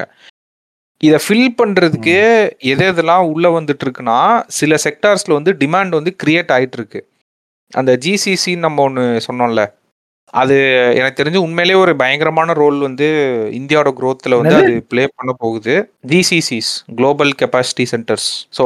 அது போக வந்து சில நான் டெக் செக்டர்ஸ் இருக்குல்ல அந்த பிஎஃப்எஸ்ஐ பேங்கிங் அண்ட் ஃபினான்ஷியல் அப்புறமேட்டு communication media and technology retail consumer business life sciences health care இந்த மாதிரி லெவல் இந்த மாதிரி இதில் வந்து என்ட்ரி லெவல் ஹையரிங் வந்து கொஞ்சம் ஓப்பன் அப் வந்து ஆகுதுன்னு சொல்கிறாங்க இதை ஏன் நான் சொல்கிறேன்னா பேஜில் கூட அது ஒரு ஸ்டோரியாக போட்டிருந்தேன். இந்த நியூஸ் ரெண்டும் வந்தப்ப ஒரு பக்கம் நீங்கள் பார்த்தீங்கன்னா ஐடி இண்டஸ்ட்ரியில் ஃப்ரெஷரோட ஹையரிங் வந்து ட்ராப் ஆகுதுன்னு சொல்கிறாங்க கம்பேர்ட் டு லாஸ்ட் இயர் ஆனால் அதே டைமில் ஒரு ரிப்போர்ட் வச்சு என்ன சொல்கிறாங்கன்னா ஹையரிங் ஆக்டிவிட்டி வந்து பிக்கப் ஆக போகுது அப்படின்னு சொல்கிறாங்க டூ தௌசண்ட் டுவெண்ட்டி ஃபோரில் என்னென்ன செக்டர் பிக்கப் ஆக போகுதுன்னா இப்போ நான் சொன்னேன்ல பிஎஃப்எஸ்ஐ ஃபார்மா ஆட்டோ மேனுஃபேக்சரிங் இந்த மாதிரி. ஐடி வந்து அவங்க த்ரீ பர்சன்ட் தான் சொல்லியிருக்காங்க. Hiring activity set to pick up so maybe நீங்கள் ஃபோக்கஸ் பண்ணுறது வந்து. கொஞ்சம் நம்ம சொன்ன செக்டர்ஸ்லாம் என்னன்னு கொஞ்சம் பார்த்தீங்கன்னா மேபி உங்களுக்கு கொஞ்சம் யூஸ்ஃபுல்லாக இருக்கலாம். இது வந்து ஹையரிங் சைடு அப்படியே இந்த டீல்ஸ் வின் பண்ணுற. சைடு வந்தோம் அப்படின்னா நம்ம அதை நார்த் அமெரிக்காவோட கதையை பற்றி சொன்னோம்ல. எப்படி இந்த பிக் ஃபோர் கம்பெனிஸ்லாம் ஏன் நார்த் அமெரிக்காவில் ஃபோக்கஸ் பண்ணுறாங்கன்னா அங்கே தான் உங்களுக்கு மார்ஜின் அதிகம் ரெவன்யூவும் அதிகம். இப்போ யூஎஸ் மார்க்கெட் வந்து ஸ்லோ ஆகிறனால இந்த ஐடி ஃபார்ம்ஸ்லாம் என்ன பண்ணுறாங்கன்னா நைஸாக அப்படியே ஆஸ்திரேலியா பக்கம் வந்து கண்ணை திருப்புறாங்களாம். எதுக்காக அப்படின்னா அதாவது ஏசியா பசிபிக் ரீஜனில் வந்து மார்ஜின் கம்மியாக தான் வருது வெஸ்டர்ன் மார்க்கெட்டை கம்பேர் பண்ணுறப்ப ஆனால்.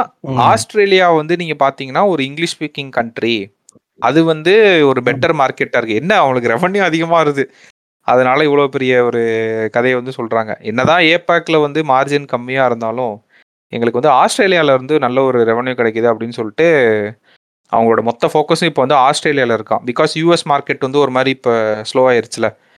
அண்ட் ரீசெண்டாக கூட ஒரு டீல் வந்து லூஸ் பண்ணாங்கன்னு நினைக்கிறேன். ஏதோ ஒரு கம்பெனி எனக்கு கரெக்டாக தெரியல. இன்ஃபோசிஸ்ன்னு நினைக்கிறேன்.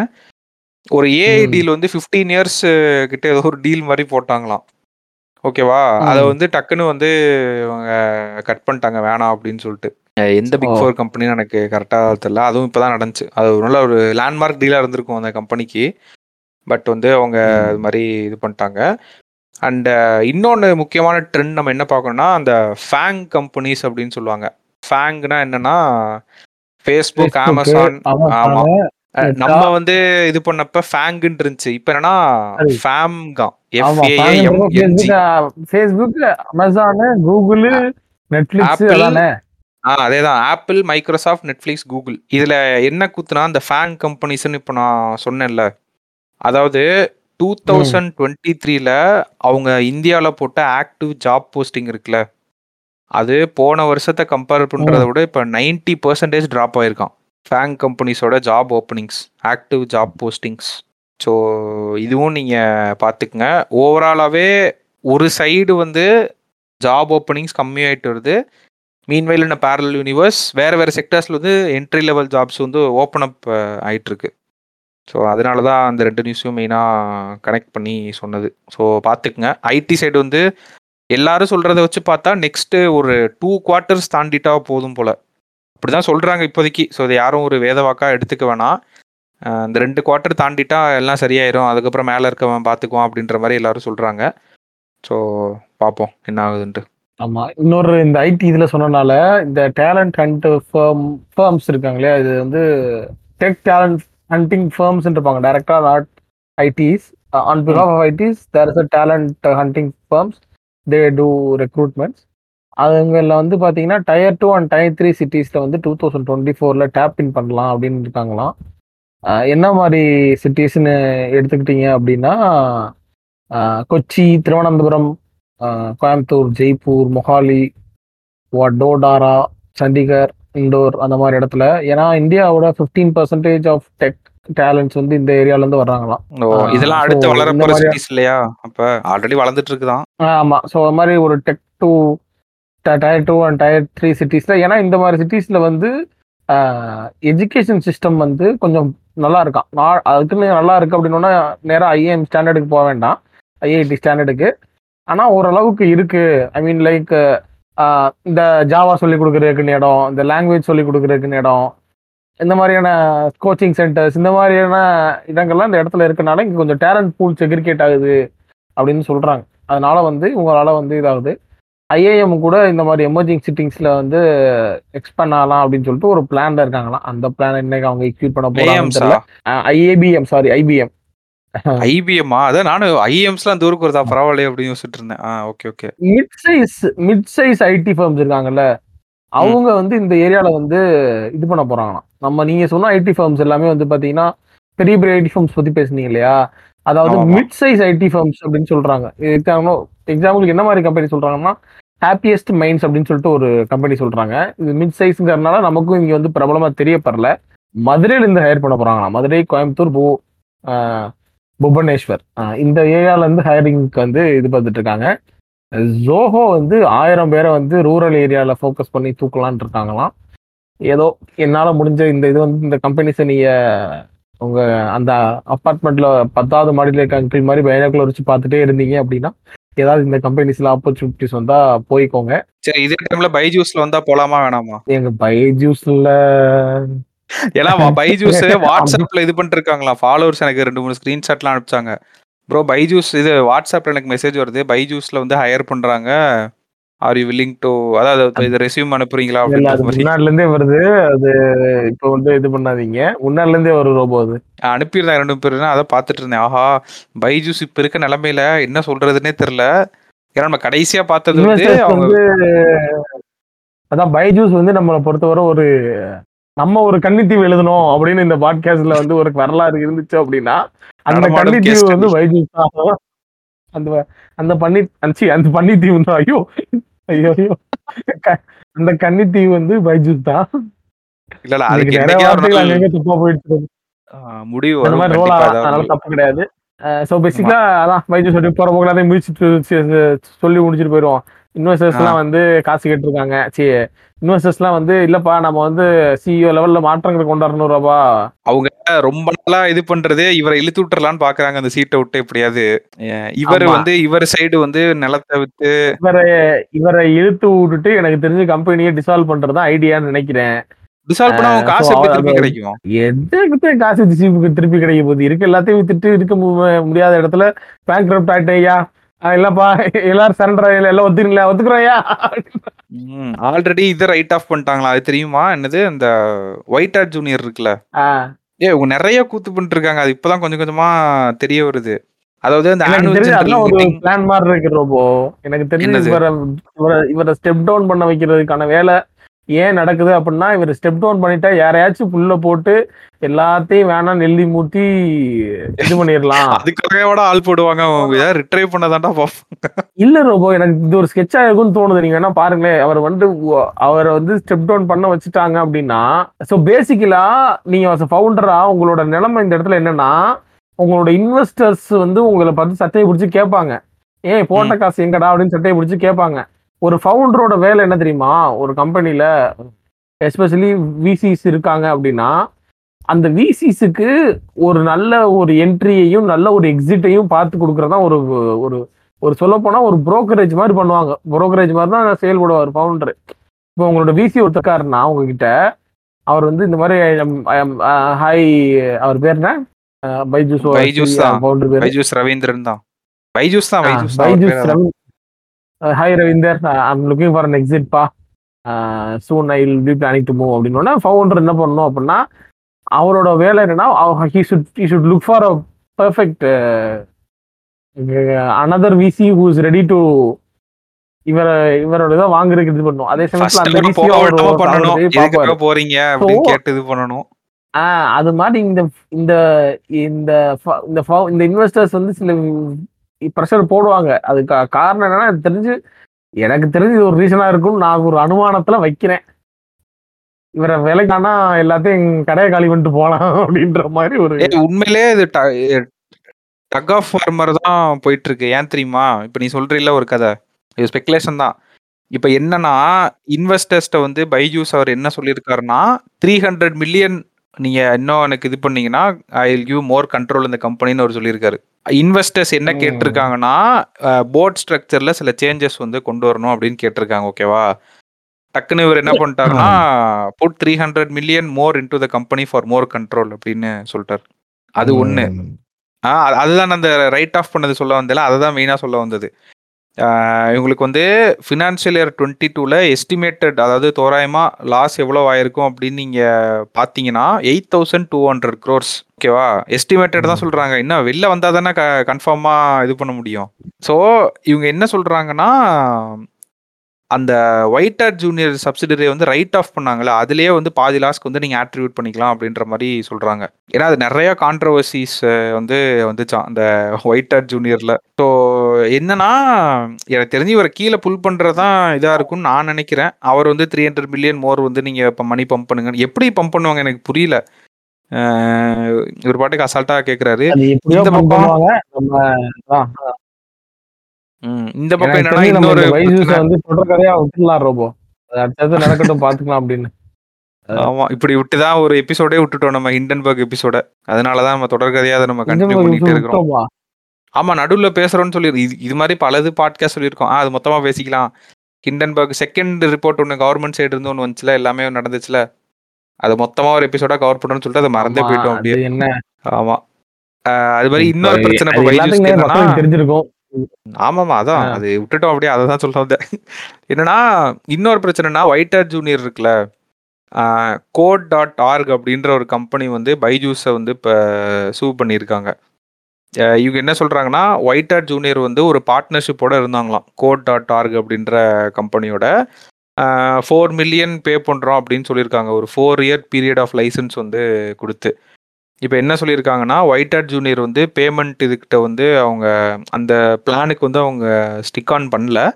அதுக்கான இது வந்து அவங்க இன்னும் கொடுக்கல அப்படின்னு. சொல்லி இது பண்ணியிருக்காங்க அதான் யோசிச்சேன். ஏன்டா அவனே இருக்க பிரச்சனையில் வீடை இது பண்ணி எம்ப்ளாயிஸ்க்கு சேலரி கொடுக்குறேன்னு சொல்லிட்டு இருக்காங்க. நடுவில் இவனுங்க வேற வந்து ஒயிட் ஹேட் ஜூனியர் வந்து. ஃபோர் இயர் டீல் போட்டிருந்தாங்க. எனக்கு அந்த காசு தரலன்னு சொல்லி கேஸ் போட்டிருக்காங்க. அதனால தெரில இது எங்கு தொடங்கும் எங்கு முடியும் ஆற்றின் பயணம் அப்படின்ற வருஷம் போயிட்டு இருக்கு பைஜூஸ் ம். இந்த டைம்ல அவங்க அட்வர்டைஸ்மெண்ட்டுக்கு ஹெவியா ஸ்பெண்ட் பண்ணிருக்காங்க ஆக்சுவலா பைஜூஸ் இந்த ரெண்டு வருஷத்துல. இஷ்டத்துக்கு இந்த. இது என்னது இந்த ஸ்பான்சர் பண்றது ஸ்போர்ட்ஸ் கம்பெனிஸ் அது பிசிசி வேற கேஸ் போயிட்டு இருந்துச்சுல பேமெண்ட் இன்னும் ஃபுல்லா தரலன்ட்டு. சுத்தி சுத்தி அடி எல்லா எங்க போய் இது பண்ண போறாங்கன்னே சத்தியமா எனக்கு தெரியல. அதாவது இப்ப வந்து சில பல முக்கியமான நியூஸ்களை பார்த்துருவோம். இப்ப இவ்வளவு நேரம் பார்க்கலையா? ஆகாஷ் வந்து ஆகாஷ் நான் இப்ப சொன்னா நேரம் புரிஞ்சுக்கணும் சரிங்களா? ஒரு ஒரு டைம் இது யாரு அப்படின்னு சொல்லிட்டு இருக்க முடியாது. ஆகாஷ் அம்பானி. அப்படி சொன்னாதான்டா நான் புரியும். டக்கு நானும் ஆகாஷா எந்த ஆகாஷ் அப்படின்னு பார்த்துட்டு இருக்கேன். ஆகாஷ்னா அம்பா அம்பானி தான்டா. அவர் என்ன சொல்லியிருக்காருன்னா நம்ம வந்து ஐஏஎம் பாம்பேவோட சேர்ந்து ஒர்க் பண்ணிட்டு இருக்கோம். பாரத். சாட் ஜிபிடி அப்படின்னு சொல்லிட்டு சீக்கிரமே நம்ம லான்ச் பண்ண போறோம். நாங்க வெறும் சர்ஃபேஸ் தான் தொட்டிருக்கோம். இந்த லார்ஜ் லாங்குவேஜ் மாடல் அப்புறம் ஜென்ரேட்டிவ் ஏஐல இந்த நியூ டெக்கேட் வந்து will be defined by these applications அப்படின்ற மாதிரி சொல்லியிருக்காரு. அதனால இவங்க ஒரு ஓஎஸ் வந்து லான்ச் பண்ண போறதாகவும் அதை வந்து டிவிஸ்ல வர்றதா வரப்போவதாகவும் இவங்க வந்து சொல்றாங்க. பேசிக்கலா இவங்க ஓஎஸ்லாம் லான்ச் பண்ணாங்கன்னா எனக்கு தெரிஞ்சு மொத்த ஈகோ சிஸ்டத்தையுமே கையில் எடுக்கிறதுக்கான இந்த இதுல வருவாங்கன்னு நினைக்கிறேன். ஆல்ரெடி எடுத்துட்டு. அப்புறம் ஆமா. இது இப்படி இருக்க ஏஐ பத்தி ஒரு ஆர்டிகல் ஒன்று வந்துச்சு. ஏஐல என்னன்னா இப்போ என்டர்பிரைஸ் பெரிய பெரிய என்டர்பிரைஸான பிஸ்னஸ் இருக்கு இல்லையா? Coca Cola it's one of the big enterprise company இப்போ இந்த மாதிரியான என்டர்பிரைஸ் கம்பெனியில் இந்த ஏஐ மாடல் இந்த large language processing models machine learning algorithm இதெல்லாம் இருக்கு இல்லையா? இதுகளுக்கு வந்து இது இதை வந்து ரொம்ப ஏஐக்கு வந்து அவங்களுக்கு யூஸ்ஃபுல்லாக இருக்கும். ஏன்னா அவங்களுக்குன்னு இருக்க இத்தனை வருஷமா இருக்க ஹிஸ்டாரிக்கல் டேட்டாவே வந்து பார்த்தீங்கன்னா இனாரமஸ் அமௌண்ட் ஆஃப் டேட்டா இருக்கும்.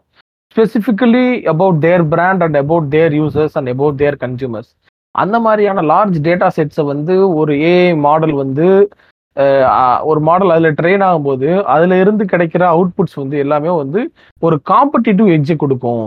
இதுக்கு முன்னாடி நான் இதுக்கு முன்னாடி காலகட்டங்களில் நடந்த ஐடி ரெவல்யூஷன் இருக்கு இல்லையா? பேசிக்கலா நம்ம வந்து லெஜர்ல இருந்து நம்ம இப்போ வந்து ஒரு விண்டோஸுக்கு மாறி இருக்கோம். ஒரு எல்லாத்தையும் எக்ஸல்ல ஏத்துறதுக்கான இதை மாற்றிருக்கோம் இப்படி இதெல்லாம் பண்ணியிருக்கோம்னா இது எல்லாமே ஒரு ஐடி அடாப்டேஷன் அடாப்டேஷன் நடந்திருக்கு. எல்லா இடத்துலையுமே நம்ம பிஸ்னஸ் லெவல்ல பார்த்தீங்கன்னா நிறைய வந்து ஐடி வந்து நம்ம இது பண்ணியிருக்கோம் சரிங்களா? அந்த ஐடி ரெவல்யூஷன் எல்லாமே வந்து பாத்தீங்கன்னா எல்லாத்துக்கும் ஒரு ஒரு காம்படிட்டிவ் எட்ஜை கொடுத்துருக்கு. டெக்னாலஜிஸ் எதுவாக இருந்தாலும் அந்த டெக்னாலஜிஸ் வந்து அந்த பிஸ்னஸ் வந்து அவங்கவுங்க பிஸ்னஸுக்கு ஏற்ற மாதிரி ஒரு அடாப்டிவ் அடாப்ட் பண்ணுறப்போ அவங்கவுங்களுக்கு தேவை தே- வேற வேற மாதிரியான ஒரு காம்படிட்டிவ் அட்வான்டேஜஸ் கொடுத்துருக்கு ஐடியில் இருக்க எல்லாமே. ஆனா இந்த ஏஐ அடாப்டேஷனை பொறுத்தவரை அது ஒரு ஹோமோஜினியூனிட்டியை கொண்டு வந்துரும் அப்படின்னு சொல்றாரு. எந்த மாதிரி ஹோமோஜினியூனிட்டியை கொண்டு வந்துரும் அப்படின்னா இப்போ ஒரு ஜாட் ஜிபிடி மாடல் எடுத்துக்கிட்டீங்க அப்படின்னா அந்த ஜாட் ஜிபிடியோட பெருமை பெரிய வேலை என்ன அப்படின்னா அது வந்து உங்களுக்கு வந்து ஒரு செட் ஆஃப் டேட்டாவை வந்து அந்த டேட்டா வந்து ஒரு ட்ரைனிங் மாடலுக்குள்ள அந்த டேட்டாவை அந்த டேட்டாவை அதை அனலைஸ் பண்ணி ப்ராசஸ் பண்ணி நமக்கு சில அவுட்புட்ஸை கொடுக்குது சரிங்களா? நம்ம அந்த அவுட்புட்ஸை வச்சு டிசிஷனோ இல்லை வந்து ஏதோ ஒரு இதை எடுத்தாகும் இதே டேட்டா செட்டு அதே மாதிரி ஒரு ட்ரைனிங் மாடியூல வச்சு அது வந்து மற்ற கம்பெனிஸும் எடுக்கிறதுக்கான வாய்ப்பு இருக்கு. ஒரு ஸ்மால் அண்ட் மீடியம் சைஸ்லாம் இப்போ நீங்க வந்து ஒரு பெவரேஜ் பத்தின டேட்டான்னு மொத்தமா எடுத்தீங்கன்னு வச்சுக்கோங்களேன் அதே டேட்டா செட் தான் இன்னொரு கம்பெனியும் ப்ராசஸ் பண்ணுவோம் if if it if is a small industry or வந்து மிடில் மீடியம் சைஸ் இண்டஸ்ட்ரின்னு வச்சுக்கோங்க. இப்போ அது மாதிரி காமன் டேட்டா செட்ஸ் வந்து ஒரு இண்டஸ்ட்ரியை பொறுத்தவரையா இருக்கட்டும் இப்போ ஃபார் எக்ஸாம்பிள் நம்ம டிஜிட்டல் மார்க்கெட்டிங்னு எடுத்துக்கிட்டிங்கன்னா ஆஹ் ஆஹ் உ- நீங்க வந்து கொக்கோ கோலாவோட ஃபேஸ்புக்கோ இல்லை வந்து ஃபார் எக்ஸாம்பிள் ஒரு ஆடியோட டிஜிட்டல் மார்க்கெட்டிங்ல அவங்க ஆடிக்குள்ள அவங்க ஆட் எப்படி ரன் பண்ணியிருக்காங்க அப்படின்ற டேட்டா செட் இருக்கு இல்லையா அது வந்து ஆடிக்கு மட்டும் தான் தெரியும் நம்ம யாருக்கும் தெரியாது அவங்க எந்த மாதிரி கிரியேட்டிவ்ஸ் யூஸ் பண்ணாங்க என்ன மாதிரியான ஆனா Facebookக்கு அதோட மொத்ததும் தெரியுமே. Facebookக்கு தெரியும். ஆனா பப்ளிக் பப்ளிக்கா சொல்றேன். ஆமாமா. அது ஆடிக்கு மட்டும் தான் தெரியும். ஆ ஆமாமா. கரெக்ட். அது ஆடிக்கு மட்டும் தான் தெரியும். அது நீங்க யாருக்கும் தெரியாது அது. ம். தெரியுங்கிறத விட்டுருங்க. அது Facebook தெரியும். ஆனா. இப்போ இந்த மாரி ஒரு கலெக்டிவா ஒரு டேட்டாவ வந்து ஆட் ஆட் சம்மந்தப்பட்ட ஒரு டேட்டா செட்ஸ வந்து நான் அனலைஸ் பண்ண போறேன். இல்ல எது சம்மந்தப்பட்ட ஒரு டேட்டா செட்ஸையும் நான் அனலைஸ் பண்ண போறேன்னா, நீங்க மார்க்கெட்ல ஓப்பன்னா உங்களுக்கு இன்டர்நெட்ல இருக்க ஒரு பஞ்ச் ஆஃப் டேட்டா செட்ஸ் இருக்கும். உங்களுக்கு இப்போ ஆப்வியஸா வந்து ஒரு கார் ஆட்னா எப்படி ரன் ஆயிருக்கு இதுவரை அப்படின்ற ஒரு டேட்டா செட்ஸ் உங்களுக்கு இருக்கும். ஒரு டெம்ப்ளேட் மாரி இருக்கும். எவ்வளோ மீடியா பட்ஜெட் இதெல்லாம் இருக்கும். இந்த டேட்டா செட்லாம் ஒரு ChatGPT ப்ராசஸ் பண்ணி ஒரு இன்னொரு ஒரு மீடியா பிளானையோ, இல்ல ஒரு கிரியேட்டிவ் இதே குடுக்குது அப்படின்னா, அதே டேட்டா செட்ட இன்னொரு கம்பெனி ப்ராசஸ் பண்ணா, கிவன் தட் இஃப் த இப்போ அவன் ChatGPT, OpenAI யூஸ் பண்றான்னா, அவன் யூஸ் பண்ண போற அந்த ஆர்க் ஆர்க்கிடெக்ட் இருக்கு இல்லையா? அது வந்து. அதே ஆர்க்கிடெக்ட் அதே அல்காரிதம் தான் யூஸ் பண்ணி அவனும் ப்ராசஸ் பண்ண போறான். அவனுக்கும் அதே இதான் வரப்போகுது. இப்போ ஏ கம்பெனின்னு ஒரு கம்பெனி, பி கம்பெனின்னு ஒரு கம்பெனி. இந்த மாதிரி ரெண்டு கம்பெனியுமே இந்த மாதிரி ஓப்பனா இருக்க பெரிய டேட்டா செட்ஸ் அனலைஸ் பண்ணி, அவங்க எடுக்க போற முடிவு சில கம்பெனிஸ்க்குலாம் அந்த டேட்டா இருக்காது. எல்லா கம்பெனியும் Coca கோலா ஆடி மாதிரி இருக்க முடியாது. சில பல கம்பெனி புது கம்பெனி தான் வந்து வரப்போகுது இப்போ. அப்போ அவங்க பெரிய டேட்டா செட் வெளியே இருக்க டேட்டா செட்டை ப்ராசஸ் பண்ணி தான் அவங்க முடிவுகள் எடுக்கிற மாதிரி ஒன்று ஒரு இதுக்கு வருது. சரிங்களா? அப்படி வர்றப்போ அந்த ஹோமோஜெனிட்டி வந்து அது வந்து அஃபெக்ட் ஆகும் அப்படின்றாங்க. புரியுதா? ஏன்னா ஒரே. இதுதான் வரும் உங்களுக்கு. ஸோ அப்படி. வர்றப்போ பெரிய கம்பெனிஸ்க்கு பிரச்சனை இல்ல. ஏன்னா they have their own large historical data set. ஆனா சின்ன சின்ன கம்பெனிஸ்க்கு வந்து அந்த அளவுக்கு பெருசா இருக்காது. அப்படி இல்லாத கம்பெனிஸ் வந்து இந்த மாரி சேட் இதெல்லாம் ஆப்வியஸா வந்து இந்த ஏஐ மாடல்ல வந்து காஸ்ட் எஃபெக்டிவ்னஸ் ஒரு ஒரு அடாப்டேஷன் வரதான் போகுது. பல பேரோட வேலையை அது சுருக்கி பார்க்க தான் போகுதுங்கிறது உண்மைதான் ஆனா அது எல்லாமே ஒரு கம்பெனியோட காஸ்ட் எஃபெக்டிவ், காஸ்ட் காம்படிட்டிவா போறதுக்கு தான் போகுமே தவிர, ஒரு ஒரு கம்பெனிக்கும் இன்னொரு கம்பெனிக்கும் காம்படிட்டிவ் அப் ஃப ஒன்று சொல்லுவாங்கல்ல ரொம்ப. இவங்களுக்கும் உங்களுக்கும் காம்படிட்டிவ் டிஃபரன்ஸ்னு ஒன்று இருக்கும். அந்த காம்படிட்டிவ் டிஃபரன்ஸ் வந்து வர்றது கஷ்டம். If it is if it is not a large enterprise அந்த காம்படிட்டிவ் டிஃபரன்ஸுங்கிறது இந்த மாதிரியான ஏ அடாப்ட் பண்ற மூலியமா வர்றதுங்கிறது ரொம்ப கஷ்டம். அப்படின்னு அ சொல்றாங்க. இத இதை வந்து தவிர்க்கிறதுக்கு ஒரே ஒரு வழி தான் இருக்கான் இவர் சொன்னபடி பார்த்தீங்க அப்படின்னா, வேற வேற அல்காரிதம் யூஸ் பண்ணா மேபி இதாகும். ஆனா வந்து அதுக்குமே உங்களுக்கு மார்க்கெட்ல வர்ற உங்களுக்கு ஆக்சுவலா இப்போ என்னன்னா, இந்த ஓப்பன் ஏஐலாம் வந்து பார்த்தீங்கன்னா, ஏபிஐ சோர்ஸ் குடுத்துட்டாங்க ரொம்ப. ஏபிஐ சோர்ஸ் இன் சென்ஸ் அந்த ஓப்பன் ஏஐங்கிற அந்த மாடலுக்குள்ள நம்ம ஏபிஐ கனெக்ட் பண்ணி, அந்த ஏபிஐ மூலியமா வே நம்ம கிட்ட இருக்க டேட்டா செட்டோ, இல்ல நமக்கு வெளியில கிடைக்கிற டேட்டா செட்டையோ நம்ம போட்டு, அந்த ஓப்பன் ஏஐலேருந்து நம்ம வந்து ஒரு அவுட்புட் எடுத்துக்கலாம். எடுத்துக்கலாம். இது ஆமா. இப்படி இருக்க பட்சத்துல, இப்ப நீங்க ஒரு கம்பெனி நானும் ஒரு கம்பெனி நம்ம ரெண்டு பேருமே வந்து ஒரே பிசினஸ் தான் பண்றோம். ஒரே ஏரியால தான் பண்றோம் அப்படின்ன பட்சத்தில் நமக்கு கிடைக்கிற டேட்டா செட்ட இந்த ஏஐயில் நம்ம வந்து ப்ராசஸ் பண்ணுறோம் ரெண்டு பேருமே ஓப்பன் ஏஐ வேற வச்சிருக்கோம். ரெண்டு பேருமே ஓப்பன் ஏஐ கனெக்டட்ன்றப்போ, நம்ம ரெண்டு பேத்துக்கும் அது ஒரே ஒரு ஒரு மாதிரியான ஒரு செட் ஆஃப் ஆக்ஷன் பிளானை தான் குடுக்க போகுது. அப்படின்றது தான் இது. அப்போ அத ரெண்டு பேருமே போய் அப்ளை பண்ணோம்னு வச்சுக்கோங்க வெளியே வந்து பார்த்தா உங்களோட கம்பெனிலயும் அதே மாதிரி ப்ளூ கலர் லோகோ, நீங்களும் வந்து அதே மாரி 8 மணிக்கு ஆட் அட்டெண்ட் பண்ணிட்டு இருப்பீங்க. நானும் அதே மாரி 8 மணிக்கு ஆட் அட்டெண்ட் பண்ணிட்டு இருப்பேன். ப்ளூ கலர் அந்த டைவர்ஸா மாரியான இருக்க மாரி பார்த்துக்கணும். பட் அது நடக்குமான்றது இது வந்து சொல்லியிருக்காப்ல. இது வந்து ஒரு பெரிய விஷயம் தானே ஆக்சுவலா. இது இது வந்து இது ஏன்னா இப்ப நெறைய கம்பெனிஸ் வந்து இந்த ஏ ஏஐ வந்து நம்ம ப்ராசஸ் பண்ணணும், யூஸ் பண்ணணும்னு சொல்லிட்டு நெறைய அந்த NVIDIA ப்ராசஸர்ஸ்லாம் இருக்கு இல்லையா? டெடிகேட்டட் ம். For AI computing. அந்த மாரிலாம் நெறைய அடாப்ட் பண்ண ஆரம்பிக்கிறாங்களாம் இப்போ. ஸோ நம்ம வந்து எல்லா கம்பெனிஸுமே இன்-ஹவுஸா அவங்களுக்குன்னு தனியா ஒரு மாடல் வச்சுக்கணும்னு தான் பார்ப்பாங்க. வெளியில data போயிறக்கூடாது. But we should also have our own இன்-ஹவுஸா ம். அவ்வளோ கிரியேட் பண்ண அவ்வளோ ஈஸி கிடையாது அது. நீங்க இன்-ஹவுஸா அதுதான் பிக் சாட் ஃபோர் கம்பெனிஸ் பண்ணுவாங்க first. First we have we are also அது வந்து அதான் அவ்வளோ அவ் அவ்வளோ ஈஸியா அத குடுத்துற முடியாது. ஒரு ஏப் ஒரு ஓப்பன் ஏஐ மாரிலாம் இன்னொரு ஓப்பன் ஏஐ ஈஸியா வந்துர முடியாதுன்றாங்க.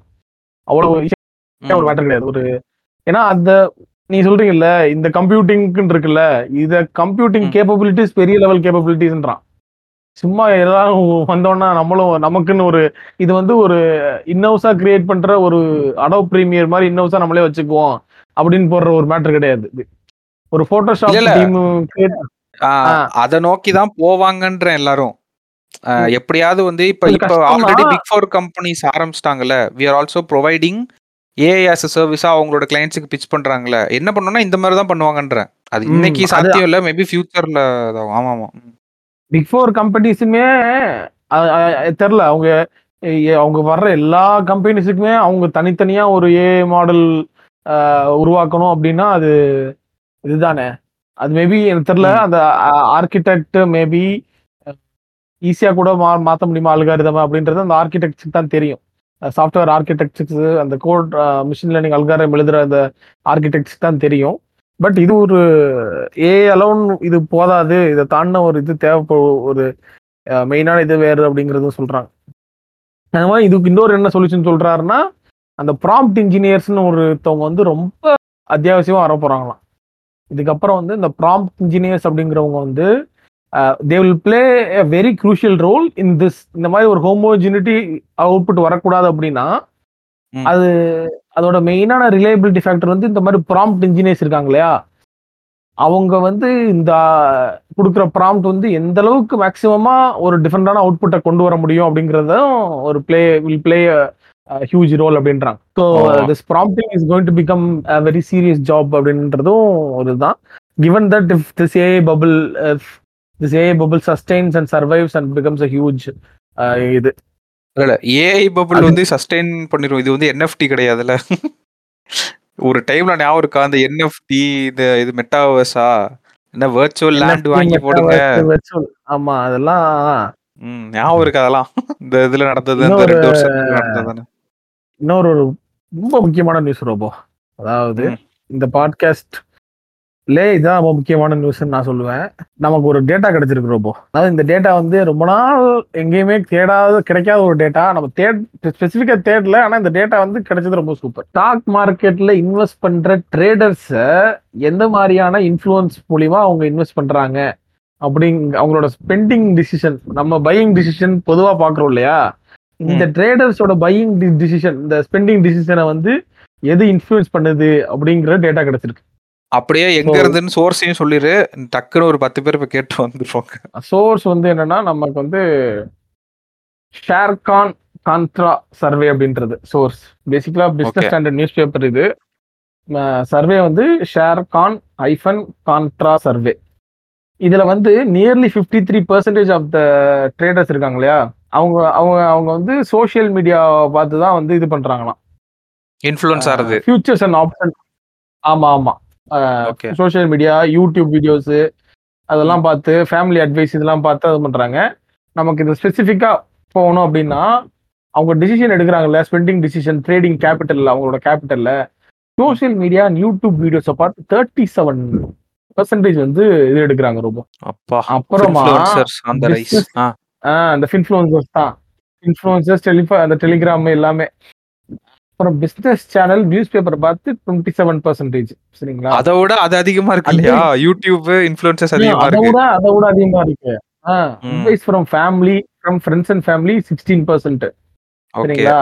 செல்ஃப் அனாலிசிஸ் பத்தே பர்சன்ட் இந்த பத்து பர்சன்ட்ல இருக்கவன தான் நமக்கு பேசிட்டு இருக்கோம். இந்த பத்து பர்சன்ட் மாதிரி தான் எல்லாரும் இருக்கணும் அப்படி இந்த இந்த டேபிளே ஆக்சுவலா. ரிவர்ஸ்ல இருக்கணும். இப்ப நீங்க சொன்ன ஒரு ஆர்டர் இருக்குல்ல? இது வந்து அப்படியே ரிவர்ஸ்ல இருக்கணும். அதாவது ஃபர்ஸ்ட் ப்ரையாரிட்டி வந்து செல்ஃப் அனாலிசிஸ் செகண்ட் ப்ரையாரிட்டி நான். செல்ஃப் அனாலிசிஸ் பண்ணிட்டேன். ஃபர்ஸ்ட் என்னோட ஃப்ரெண்ட்ஸ் அண்ட் ஃபேமிலிட்ட கேட்டுக்கிறேன். அடுத்து தேர்டு ஃப்ரெண்ட்ஸ் அண்ட். ஃபேமிலிட்ட கேட்டுட்டு இன்டர்நெட்ல நான் சர்ச் பண்றேன். யூடியூப்ல இதுல. லாஸ்டா தான் சோஷியல் மீடியா இருக்கணும். ஆனா நம்ம ஊர்ல என்னன்னா அப்படியே ரிவர்ஸ்ல இருக்கு இல்லையா? செல்ஃப் அனாலிசிஸ் பண்றது பத்து பர்சன்ட் தான். நைஸ் ம். அது மட்டும் இல்லாம இவங்கள வந்து இந்த இந்த சர்வேல இது பண்ண ஒரு ரெஸ்பாண்டன்ஸ் இருந்து கிடைச்ச பதில் என்னன்னா thirty percent to forty percent இந்த இந்த சர்வேல வந்து ரெஸ்பாண்ட் பண்ண ரெஸ்பாண்டன்ஸ் வந்து மேக்கிங் குட் ரிட்டர்ன்ஸ் இன்ஸ் அப்படின்னு சொல்றாங்க. இது வந்து அப்படியே ஷார்ப் கான்ட்ராக்டா இருக்கான் இந்த சர்வேல இருக்கிறதுக்கும் ஃபைண்டிங்ஸுக்கும் மார்க்கெட் ரெகுலேட்டர்ஸ் ஃபைன் பண்றாங்களே செபி இவங்கெல்லாம். அவங்க ஃபைன் பண்றதுக்கு இதுக்கும் ஷார்ப்பான கான்ட்ராக்ட்ஸ் இருக்கான் அந்த கான்ட்ராக்ட் என்னன்னா nine out of ten investors lose their money in derivatives are the F and O அதாவது ஃபியூச்சர்ஸ் அண்ட் ஆப்ஷன் செக்மெண்ட்ல ஃபியூச்சர்ஸ் அண்ட் ஆப்ஷன்ஸ் சரிங்களா? இது வந்து study conducted by SEBI stock brokers சரிங்களா? இந்த ஸ்டடிக்கும் இந்த ரெஸ்பாண்ட் இதுல இருந்து என்ன தெரியுதுன்னா they are not even need to accept that they அந்த லாஸ கூட அக்செப்ட் பண்ணிக்க மாட்டாங்க இந்த சர்வேல வந்து இவங்க மாட்டிட்டானுங்க இந்த சர்வேல இந்த சர்வேல பார்ட்டிசிபேட் பண்ணவனுங்க. பல இடங்கள்ல உண்மையை சொல்லி மாட்டவும் செஞ்சிருக்கானுங்க. எப்ப என்னன்னா சர்வேல ஃபார்ட்டி பர்சன்ட் பீப்புள் என்ன சொல்றாங்கன்னா இல்லப்பா நல்ல குட் ரிட்டர்ன்ஸ் வருதுங்க அப்படின்னு இருக்காங்க. ஏன்டா குட் ரிட்டர்ன் வருதுன்ற கீழே வந்து பார்த்தா இப்படி ஒரு டேட்டா கான்ட்ராஸ்டிங்கா இருக்கு. கீழே வந்து செபி ரெகுலேட்டர் வந்து என்ன சொல்றாருன்னா nine out of ten investors வந்து இதா- இதுதான் வந்து இதுதான் வந்து நமக்கு இருக்க. என்னன்னா டக்குன்னு வந்து ஒரு யூடியூபர்ஸையோ இல்ல வந்து இந்த ஃபின்ஃப்ளூன்சர்ஸையோ டக்குன்னு பார்த்து வாங்க ஃப்ரெண்ட்ஸ் இன்ஃப ட்ரேடிங் பண்ண போகலாம் matrix is you're you're out of matrix if you're trading அப்படின்ற மாதிரி. என்ன சொல்லு? மறுக்கா மறுக்கா சொல்லு. Your out of matrix out of மேட்ரிக்ஸா ஐயோ ஆமா ஆமா நீங்க ட்ரேடிங் பண்ணிட்டீங்கன்னா நீங்க அவுட் ஆஃப் மேட்ரிக்ஸ் ஆயிருவீங்க. ம். இதுக்காகவே பண்றோம். அதுல எனக்கு எனக்கு முக்கியமா பட்டதே அந்த செல்ஃப் அனாலிசிஸ் பார்ட் தான். எப்பயுமே வந்து லைக் ஒரு ஹேர்ட் மென்டாலிட்டியில டக்குன்னு நீங்க ஒரு கம்பெனி பத்தி போட்டு பத்து யூடியூப் வீடியோ பாத்தீங்கன்னா அதுல அந்த. மேபி அந்த கம்பெனியே காசு கொடுத்து பத்து பேரை பேச சொல்லிருக்கலாம்ல நீ பாக்குற அந்த டாப் டென் வீடியோஸ்ல இருக்க மூணு நாலு வீடியோஸ்ல ஆ அது சூப்பரான கம்பெனி தான். ஒரு மிகப்பெரிய இன்ஃபுளுசர்ஸ் வந்து அவரை பேரை சொல்லலாம். ஃபினான்ஸ் சார் இருக்காரு இல்லையா? அவர் வந்து அப்படியே நீங்க வந்து ட்ரேடர்ஸோட வாயை இன்ஃபுளுசர்ஸோட வாயையும் போடுறீங்க தே ஆர் கோயிங் டு இந்த traders are going to trade no matter what அப்படின்ற மாதிரிலாம் பேசியிருந்தார் ஒரு காலத்துல. அவரெல்லாம் சிஎன்எனுக்கு கூப்பிடுறாங்க. சிஎன்எனுக்கு கூப்பிட்டு அவரை சி- அவரெல்லாம் CNN கூப்பிடுறாங்கன்னு sense they took people start taking him seriously அப்படின்ற மாதிரி ஆயிடுச்சு. I mean. Seriously in sense to the level of main stream மீடியாஸே வந்து ஃபினான்ஸ் வந்து சீரியஸா எடுக்கிற மாதிரி ஆயிடுச்சு. அப்படின்ற பட்சத்துல அவர் வந்து இப்படி ஒரு கமெண்ட்டை மேக் பண்றாரு. அவர் மேக் பண்ற கமெண்டோட ரெஸ்பான்சிபிலிட்டி லெவல் எந்த அளவுக்கு இருக்கு அப்படின்னா he is not realising that thirty seven pay percentage of the people who are doing F features and option traders எல்லாருமே வந்து சோஷியல் மீடியா யூடியூப் பார்க்குறப்போ அவர் அசால்ட்டா வந்து சொல்றாரு. ரெகுலேட்டரிஸ் வந்து ஏன் வந்து இன்ஃபுளுசர்ஸை வந்து இது பண்றீங்க ரெஸ்ட்ரிக்ட் பண்றீங்க அப்படின்றது அவ ரொம்ப ஒரு அவரோட பதில் வந்து அவரோட ரொம்ப தவறான ஒரு இதுல தான் வருது அது. It it shows that how அவரோட இடத்துக்கு மட்டும் அவர் பேசுறாரு. ஏ இவ்வளவு பேர் உங்களை ரெஸ்பான்சிபிளா இருக்கான்னு தேர்ட்டி செவன் பர்சன்ட்ங்கிறது ரொம்ப அதிகம். I mean which means thirty seven percent அதான் மேக்ஸிமம் கான்ட்ரிபியூட்டர் ரொம்ப அதிகம் இல்ல. அதுதான் மேக்ஸிமம் இதுவே. அப்ப அத செல்ஃப் அனாலிசிஸ் பத்தி நம்ம பேசவே போறது இல்ல டென் பர்சன்ட் ஆனா அதுதான் முக்கியம். பட் அதை தான் எல்லாரும் இப்போ ஃபாலோ பண்ணணும். பட் அவ்வளவு ஈஸி வேயா இது இருக்குல்ல. இது இதுதான் நம்ம சொல்லிட்டு இருக்கோம். நம்ம இதுதானே கத்தி கத்திட்டு இருக்கோம். நீங்க வந்து இது பண்ணுங்க அப்படின்னு. ஸோ இது இதுதான் வந்து இவங்க ரெஸ்பான்சிபிளா இருக்கணும். பேசிக்கலா அதுதான் அவங்க புரிஞ்சுக்கணும் இன்ஃபுளுசஸ் தெரியல. அப்புறம் reason for entering stock market வந்து செகண்ட் இன்கம் அப்படின்றவங்க ஃபார்ட்டி ஃபோர் பர்சன்ட் சரிங்களா ஓகே அடுத்த அடுத்த பர்சன்ட் தான் என்னால தாங்க முடியல. சரி அவங்கள அது வந்து மறுபடியும் இந்த ட்ரேடர்ஸ் இந்த புதுசா ட்ரேடிங்குள்ள வர்ற அவங்களோட மைண்ட் செட்டை வந்து எவ்வளவு எவ்வளவு காட்டுது அப்படின்றத பாருங்க. செகண்ட் ரீசனை மட்டும் நீங்க கெஸ் பண்ணி வைக்கிறோம் உங்களுக்கு நான் ஒரு ஆப்ஷன் தரேன். என்ன வேணா guess இதுரா main reason obviously passive income தான். அதான் ஃபர்ஸ்ட் ரீசன் வந்துருச்சு. செகண்ட் இன்கம் அப்படின்றது ஃபர்ஸ்ட் ரீசன் சரிங்களா? செகண்ட் செகண்ட் குயிக் ரிட்டர்ன்ஸா ஹையர் ரிட்டர்ன்ஸா எக்ஸாக்டா அவங்களோட அவங்க நீங்க சொன்னதுதான் குயிக் அண்ட் ஈஸி மணியா quick and easy money okay okay easy money nine out of meanwhile nine out of ten people எப்படி. இருக்காங்கன்ற பாருங்களேன். இந்த ட்ரேடிங் பண்றவங்களோட மனநிலையெல்லாம் எப்படி இருக்குன்றது பாருங்களேன். ஈஸியா நம்ம ரிட்டர்ன் பண்ணிக்கலாம். ரிட்டர்ன்ஸ் எடுத்துக்கலாம். அப்படின்ற மாதிரியான ஒரு மனநிலையில மனநிலைக்கு அவங்க தள்ளப்பட்டிருக்காங்க. யாருனால தள்ளப்பட்டிருப்பாங்க இத? மேல பாத்தீங்க அப்படின்னா அந்த தேர்ட்டி செவன் பர்சன்டேஜ்னால ஸோ. இந்த தேர்ட்டி செவன் இப்போ இப்போ இதை ஒரு இந்த பாட்காஸ்ட்ல இந்த பகுதியை மட்டும் நீங்க கவனிச்சீங்க அப்படின்னா thirty seven percentage which is major contributor major country influencer வந்து மேஜர் கான்ட்ரிபியூஷன் வந்து சோஷியல் மீடியா ஆஃப் இன்ஃப்ளூயன்சஸ் அவங்க வந்து தான் மேஜர் கான்ட்ரிபியூஷனாக இருக்காங்க. சரிங்களா? பாயிண்ட் நம்பர் ஒன்று பாயிண்ட் நம்பர் த்ரீ இதுக்குள்ள ட்ரேடிங் புதுசாக ட்ரேடிங் வர்றவங்களுக்கான மேக்ஸிமம் பர்சன்டேஜ் வந்து ஃபர்ஸ்ட் வந்து செகண்ட் இன்கம் செகண்ட் வந்து என்னன்னு பார்த்தீங்கன்னா குயிக் அண்ட் ஈஸி மணி ரெண்டுத்துக்கும் பர்சன்டேஜ் படி பார்த்தீங்கன்னா ரெண்டுமே ஃபார்ட்டி ஃபார்ட்டி ஃபோர் தான். ஃபோர் பர்சன்ட் தான் டிஃப்ரென்ஸ் ஸோ அந்த வ- அந்த வகையில் பார்த்தீங்கன்னா மேஜர் என்ட்ரி டூ ட்ரேடர்ஸ் ட்ரேடிங்ன்றப்போ அவங்களோட மனநிலை எப்படி இருக்குன்னா ஃபார்ட்டி பர்சன்ட் வந்து என்ன சொல்றாங்கன்னா குயிக் அண்ட் ஈஸி மணி இந்த மனநிலைக்கு இந்த மனநிலையை உருவாக்குறதுக்கு யார் காரணமா இருப்பாங்கன்னா மேல இருக்காங்க பாருங்க தேர்ட்டி செவன் பர்சன்டேஜ் சரி இதெல்லாம் உருவாக்கி நீ வந்து சக்சஸ்ஃபுல்லா இருக்கியா அப்படின்னா அந்த டேட்டா பாயிண்ட் கொண்டு அப்படியே இதுல கனெக்ட் பண்ணுங்க. Nine out of ten investors making loss அப்படின்னு சொல்லி செபி சொல்றான். சரிங்களா. இப்ப இதுல இருந்து என்ன தெரியுது? இப்ப இதுல இருந்து சோஷியல் மீடியால இருக்க இன்ஃபுளுசர் கிட்ட இத இந்த உங்க நண்பர் யாராச்சும் இருந்தாருங்க அப்படின்னா இந்த பகுதியை வெட்டியே அப்படியே கொடுங்க. இந்த டேட்டாக்கு நீங்க என்ன பதில் சொல்றீங்க சார் இருங்க அந்த டேட்டா எதுல இருக்குன்னு சொல்லிடுறேன். ஷேர் கான் காந்தார் சர்வே அது காந்தாரோட வேலையை இந்த நீல்சன் மாதிரி அடிக்கடி சர்வேலாம் நிறைய ரிலீஸ் பண்ணுவாங்க. நம்ம பாட்காஸ்ட் நிறைய பேசியிருக்கோம். ஆமா ஆமா. ஸோ அதான். இந்த சர்வேக்கு நீங்க என்ன பதில் சொல்றீங்க அப்படின்னு கேளுங்க. லிங்க் இன் பயோன்னு சொன்னாலும் ஓடி போயிடும் லிங்க் இன் பயோ அந்த ட்ரெண்ட் புரியுது. இப்ப நீங்க இந்த ட்ரேடிங் சொல்லி தரவங்களோட ஆட் எல்லாம் பாத்திருக்கீங்களா கட்டு? ஆட்னா அந்த இன்ஃபுளுசர்ஸ் ப்ரோமோட் பண்றதே வந்து ஈஸியா. மணி மேக் பண்ணலாம். இந்த பாயிண்ட்ஸ் தான் சொல்லுவாங்க அவங்களும். இந்த சர்வேல அவங்க வந்து ஃபார்ட்டி ஃபோர் பர்சன்டேஜ்னு சொல்லியிருக்காங்கல்ல.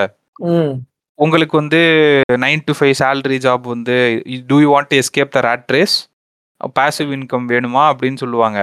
அடுத்தது வந்து என்ன சொல்லுவாங்கன்னா ஈஸியா பணம் சம்பாதிக்கிறது எப்படி? அந்த இந்த இன்ஃப்ளூயன்சரோட கொலாப் இதெல்லாம் சொல்லிட்டு இருக்கேன் நான். அவங்க கண்டென்ட் என்ன மாதிரி இருக்குன்ட்டு. வேற என்னென்ன பாயிண்ட் சொன்னாங்க? அது ரெண்டு தான் சொல்லியிருக்காங்களா? ஃபார்ட்டி ஃபோர் பர்சன்ட் சொல்லியிருக்காங்களா அதுக்கப்புறம் ஒரு பாயிண்ட் சொல்லியிருக்காங்க. அது என்னென்ன? இருங்க ரொம்ப அந்த அந்த இதை எடுத்துட்டு வரேன் யோ நான் ஒரு பைல் ஆஃப் நியூஸ் ஓகே அது ரொம்ப கம்மியா இருக்கு பட் இருந்தாலும் சொல்றேன். ஹேர்ட் ஹர்ட் மென்டாலிட்டியா அதாவது பன்னெண்டு பர்சன்ட் ஃபார்ட்டி ஃபோர் ஃபார்ட்டி வந்து இது- இதுதான் ரொம்ப ஃபார்ட்டி. ஃபோர் வந்து செகண்ட் இன்கம்ன்றாங்க ஃபார்ட்டி வந்து குயிக் அண்ட் ஈஸி மணின்றாங்க டுவெல் வந்து என்ன சொல்றாங்கன்னா thrill of speculating and making money அதாவது இவங்கெல்லாம் அந்த இது மாதிரி இவங்கலாம் அந்த டிஸ்போசபிள் இன்கம் அதிகமா வச்சுட்டு சும்மா போடுவோம். வந்தா வரட்டும் இல்லைன்னா அது மாதிரியா? இது என்ன ஐயோ ஜெயம் ரவி படம் ஒன்று இருக்குமே. எனக்கு கிக்கு வேணும் அப்படின்னு சொல்ற ஒரு படம் இருக்கும்ல பேர் என்ன? தில்லலங்கடியா? தில்லாலங்கடியில எனக்கு கிக்கு வேணுன்ற ஜெயம் ரவி இருப்பார்ல அந்த மாதிரி ஒரு பாப்புலேஷன் இருக்குன்னு நினைக்கிறேன். அவங்க தான் அந்த thrill of speculating and making money இ- இதுல கண்டிப்பா சொல்றேன். அதோட பிரேக் டவுன் பாத்தீங்கன்னா டூ கே கிட்ஸோட தான் அதிகமா இருக்கும். அந்த பிரேக் டவுன் எடுத்து பாத்தீங்கன்னா ஏஜ் பிரேக் டவுன் அந்த அந்த ஃபோர் பர்சன்ட் வந்து என்னன்னா hurt others making money hurt others are making மணியா ஓஹோ. அதர்ஸ் ஆர் மேக்கிங் மணி இதுல வந்து ஸ்டாப் லாஸ் வந்து நிறைய பேர் பயன்படுத்துறதா சொல்றாங்க. ஆல்வேஸ் வெரி ரேர்லிங்கிறது ரெண்டு பேர். ஸ்டாப் லாஸ்னா என்னன்னா ஒரு கிட்டத்தட்ட ஒரு பேர் மினிமம் லாஸ் வந்தோடனே அது இதாயிரும். யாரும் ட்ரேடர்ஸ் எல்லாரும் மோஸ்ட்லி ட்ரேடிங் பண்ணீங்கன்னு நினைக்கிறேன். பண்ணல அப்படின்னா ஸ்டாப் லாஸ்ங்கிறது ஒரு ஒரு ஆட்டோமேஷன் மாதிரி நம்ம செட் பண்ணிக்கலாம். ஒரு குறிப்பிட்ட லெவல்ல இந்த இந்த இதுக்கு மேல ப்ரைஸ் வந்து இங்க ஏறிச்சுனாலோ இறங்கிச்சுனாலோ வந்து செல் பண்ணிரு அப்படின்ற மாதிரி ஒரு இது செட் பண்ணிக்கலாம். அது நம்மளே ஒரு இதுதான். மனக்கணக்கு மாதிரி தான் இதுக்கு கீழே போச்சுன்னா நான் தாங்கிக்குவேன். இது கீழே போச்சுன்னா தாங்க மாட்டேன்னு சொல்லிட்டு ஒரு லிமிட் செட். பண்றது. அந்த அது வந்து ஆல்வேஸ்ங்கிறவங்க forty two for half of the ட்ரேட்ஸுங்கிறது forty two very rarely. பதினாறு பேர் பதினாறு பெர்சன்ட் அதாவது நீ ஆல்வேஸ் ஸ்டாப் லாஸ் பயன்படுத்தியே நீ வந்து nine out of ten investors lose their money in the derivatives are the F and OP segment இல்ல அதை தான் கேட்க வந்தேன் அதாவது ஸ்டாப் லாஸ் வச்சுமே இவ்வளவு பண்ணியுமே நைன் அவுட் ஆஃப் டென் வந்து தேர் லூசிங் மணி இல்லையா? ஆமா. அப்பா வந்து எல்லாருமே ஸ்டாப் லாஸ் ஹிட் ஆயிட்டு இருக்கான்றதா இல்ல ஆ அததான் சொல்றேன். அப்ப மேக் பண்ற லாஸ் எல்லாமே ஸ்டாப் லாஸ்ல வர லாஸ் தான் பாதி லாஸ் அதெல்லாம் ஆமா அதுக்கு மேல அதுக்கு அது அதுவுமே ஃபார்ட்டி டூ பர்சன்ட் வந்து பாதி நேரத்துல விட்டுறானுங்க. ஆமா பாதி விட்டுறாங்க. அது வேற விஷயம். ஆமா உங்களுக்கு இதுக்கு. மேலயும் ஸ்டாப் லாஸ் பத்தி டவுட் இருந்துச்சுன்னா கீழே கேட் வந்து ஒரு த்ரீ ஹவர்ஸ் மாஸ்டர் கிளாஸ் எடுக்கிறாரு நைன்டீன் ருபீஸ்க்கு கீழே லிங்க் போட்டிருக்கோம். இங்க வந்து ஜாயின் பண்ணலாம். ஏன் இதை வந்து பாட்காஸ்ட்ல முக்கியமான நியூஸ்னு சொன்னோம்னா இது வந்து நம்ம ரொம்ப நாளா இந்த டேட்டா பாயிண்ட்ஸை யூஸ் பண்ணி கனெக்டிங் த ராட் பண்ணி அப்படி சரக்குன்னு ஒன்று ஏத்துவோம் உள்ள. அதை ஏத்தி ரொம்ப நாள் ஆச்சு. ரொம்ப நாளா பாட்காஸ்ட் நீ போடுற தம்பி. நீ மாசத்துக்கு ரெண்டு எபிசோடு வர நோட் பண்றாப்பலாம் உன்னோட மைண்ட் வாய்ஸ் எனக்கு கேக்குது. ஆமா இந்த நேரத்துக்கு வர இப்ப தேவையா? ஏ படித்து வர. நீ ஏன் ரெண்டு ஒரு ரெண்டு வாரத்துக்கு ஒரு தடவை எபிசோட் போட்டுட்டு இருக்க? அப்படின்ற மாதிரி. ஆமா. ஆமா, விரைவில் நல்லா போடுறோம். ஆமா. இது ஆமா. இது நம்ம வந்து இப்ப நீ சொன்னது வந்து லாஸ் பத்தி பேசின இல்லையா? இன்ஃப்ளூயன்சரு அந்த சைடு பேசிட்டோம்ல.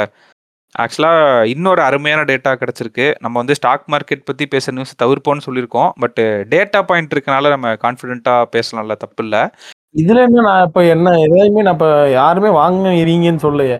இத பே- இத இத இந்த டேட்டா நம்ம பேசுறதுனால யாரும் ட்ரேடிங் பண்ணாதீங்க அப்படின்னு நாங்க சொல்லலை. ஒரு ஹேர்ட் மென்டாலிட்டியாக போய் பண்ணாதீங்க. அதை ப்ராப்பராக ரிசர்ச் பண்ணி ஸ்டடி பண்ணி அதோட ரிஸ்க் என்ன உங்களோட சுச்சுவேஷன் என்ன உங்கள் ஃபேமிலியோட சுச்சுவேஷன் என்ன உங்கள் இன்கமோட சுச்சுவேஷன் என்ன அப்படின்றதெல்லாம் புரிஞ்சுக்கிட்டு அப்புறமா அதில் இறங்குங்க அப்படிங்கிறது தான். பேசிக்காக என்னென்னா என்னன்னா செல்ஃப் அனாலிசிஸ் நீங்கள் பண்ணுங்கன்னு சொல்றோம் அந்த டென் பர்சன்ட் இன்னைக்கு இருக்கிறது வந்து நாளைக்கு ஒரு டுவெண்ட்டி பர்சன்ட்டாக மாறணும். அட்லீஸ்ட் அதுவாவது இருக்கணும். அதுவும் இல்லைன்னா பிரச்சனை தான். இப்போ நான் சொல்ல பர்சன்டேஜ் மெயின்டைன் பண்ணுங்க ஆமா கீழே போகாம பார்த்துட்டா கூட சந்தோஷம் தான் ஆக்சுவலா இப்போ கேட் சொன்னது வந்து என்னன்னா ஷேர்கான் அண்ட் காந்தார் சர்வே ஆக்சுவலா இன்னொரு சர்வே ஒன்று எடுத்திருக்காங்க கேட் இது வந்து மோத்திலால் ஆஸ்வால் அந்த கம்பெனி இவங்க வந்து கிட்டத்தட்ட ஒரு ரெண்டு டெக்கேடாவே இது ஒரு வேலையாவே வச்சுட்டு இருக்காங்களாம்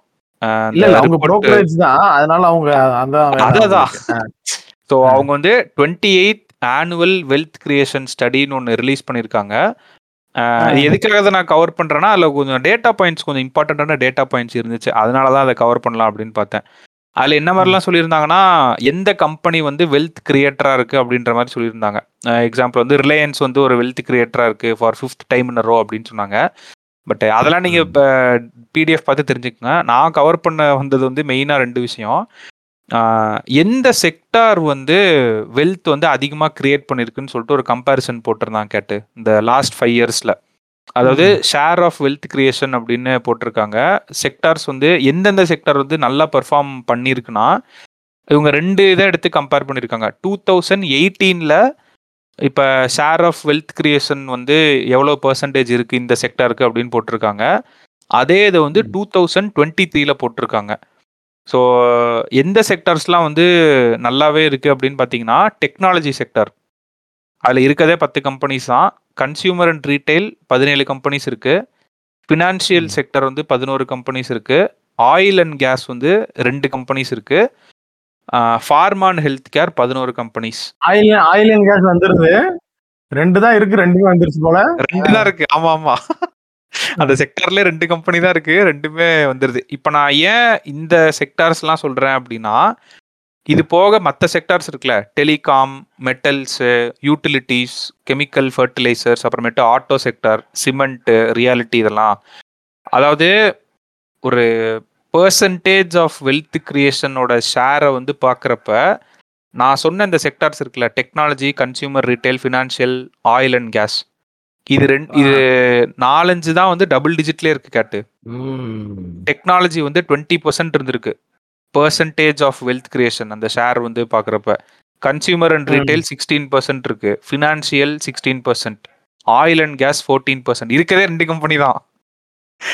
ஃபோர்டீன் பர்சன்ட் பார்மான் ஹெல்த் கேர் வந்து ஃபைவ் பர்சன்ட் மற்ற எல்லாமே சிங்கிள் டிஜிட்ல தான் இருக்கு. த்ரீ பாயிண்ட் எயிட் த்ரீ இந்த யூட்டிலிட்டிஸ் அதெல்லாம் சொன்னேன்ல. ஸோ. இன்கேஸ் நீங்க ஸ்டாக்ஸ் வந்து இது பண்றீங்கன்னா இந்த செக்டார் வந்து நீங்க தனியா எடுத்து கூட நீங்க ஒரு அனாலிசிஸ் பண்ணி பாருங்க. சோர்ஸ் வந்து Motilal Oswal's twenty eighth annual wealth creation study அவங்க டூ தௌசண்ட் எயிட்டீனையும் தேர்ட்டீனையும் கம்பேர் பண்ணி சொல்லியிருக்காங்க. அந்த பர்சன்டேஜ் ஆஃப் வெல்த் கிரியேஷன் வந்து எப்படி டிஸ்ட்ரிபியூட் ஆயிருக்கு அப்படின்னு சொல்லிட்டு. ஆட்டோ செக்டர் இருக்குல்ல டூ தௌசண்ட் எயிட்டீனில் டுவெல் பர்சன்டேஜ் ஷேர் இருந்திருக்கு. அது இப்போ அடிச்சு கீழே இறங்கி டூ பர்சன்ட்டுக்கு வந்துருச்சு. ஸோ இந்த மாதிரி சில முக்கியமான டேட்டாலாம் இருக்குது ஸோ இந்த ரெண்டு ரிப்போர்ட்டையும் நீங்கள் கண்டிப்பாக பாருங்கள் அண்டு கேட்டுக்கு வந்து எப்படி அந்த நியூஸ் இம்பார்ட்டண்ட்டோ இப்போ நான் சொல்ல போகிற நியூஸ் வந்து எனக்கு ரொம்ப ரொம்ப இம்பார்ட்டண்ட்டாக பட்டுச்சு இந்த நியூஸ் வந்து. எதை பற்றி பேச போகிறோன்னா பவுல்ட்ரி பற்றி பேச போகிறோம் நம்ம? கோழி பவுல்ட்ரி பவுல்ட்ரி முட்டை. Okay okay okay okay sorry முட்டை சாரி ஃபார் மை லாங்குவேஜ் ஏ நீ என்ன சொன்ன? பால்- வேற ஏதோ சொன்னியா?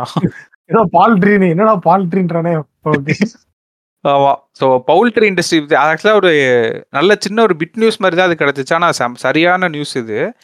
இப்போ இவ்வளவு நாளாக இந்தியாவோட லேண்ட்ஸ்கேப் வந்து நீங்கள் எடுத்து பார்த்தீங்கன்னா அதாவது காமர்ஸ் மினிஸ்ட்ரி டேட்டா படியே நீங்கள் எடுத்து பார்த்தீங்கன்னா டூ தௌசண்ட் எயிட்டீன் நைன்டீனில் வந்து சவுத் ஸ்டேட்ஸ் இருக்குல்ல.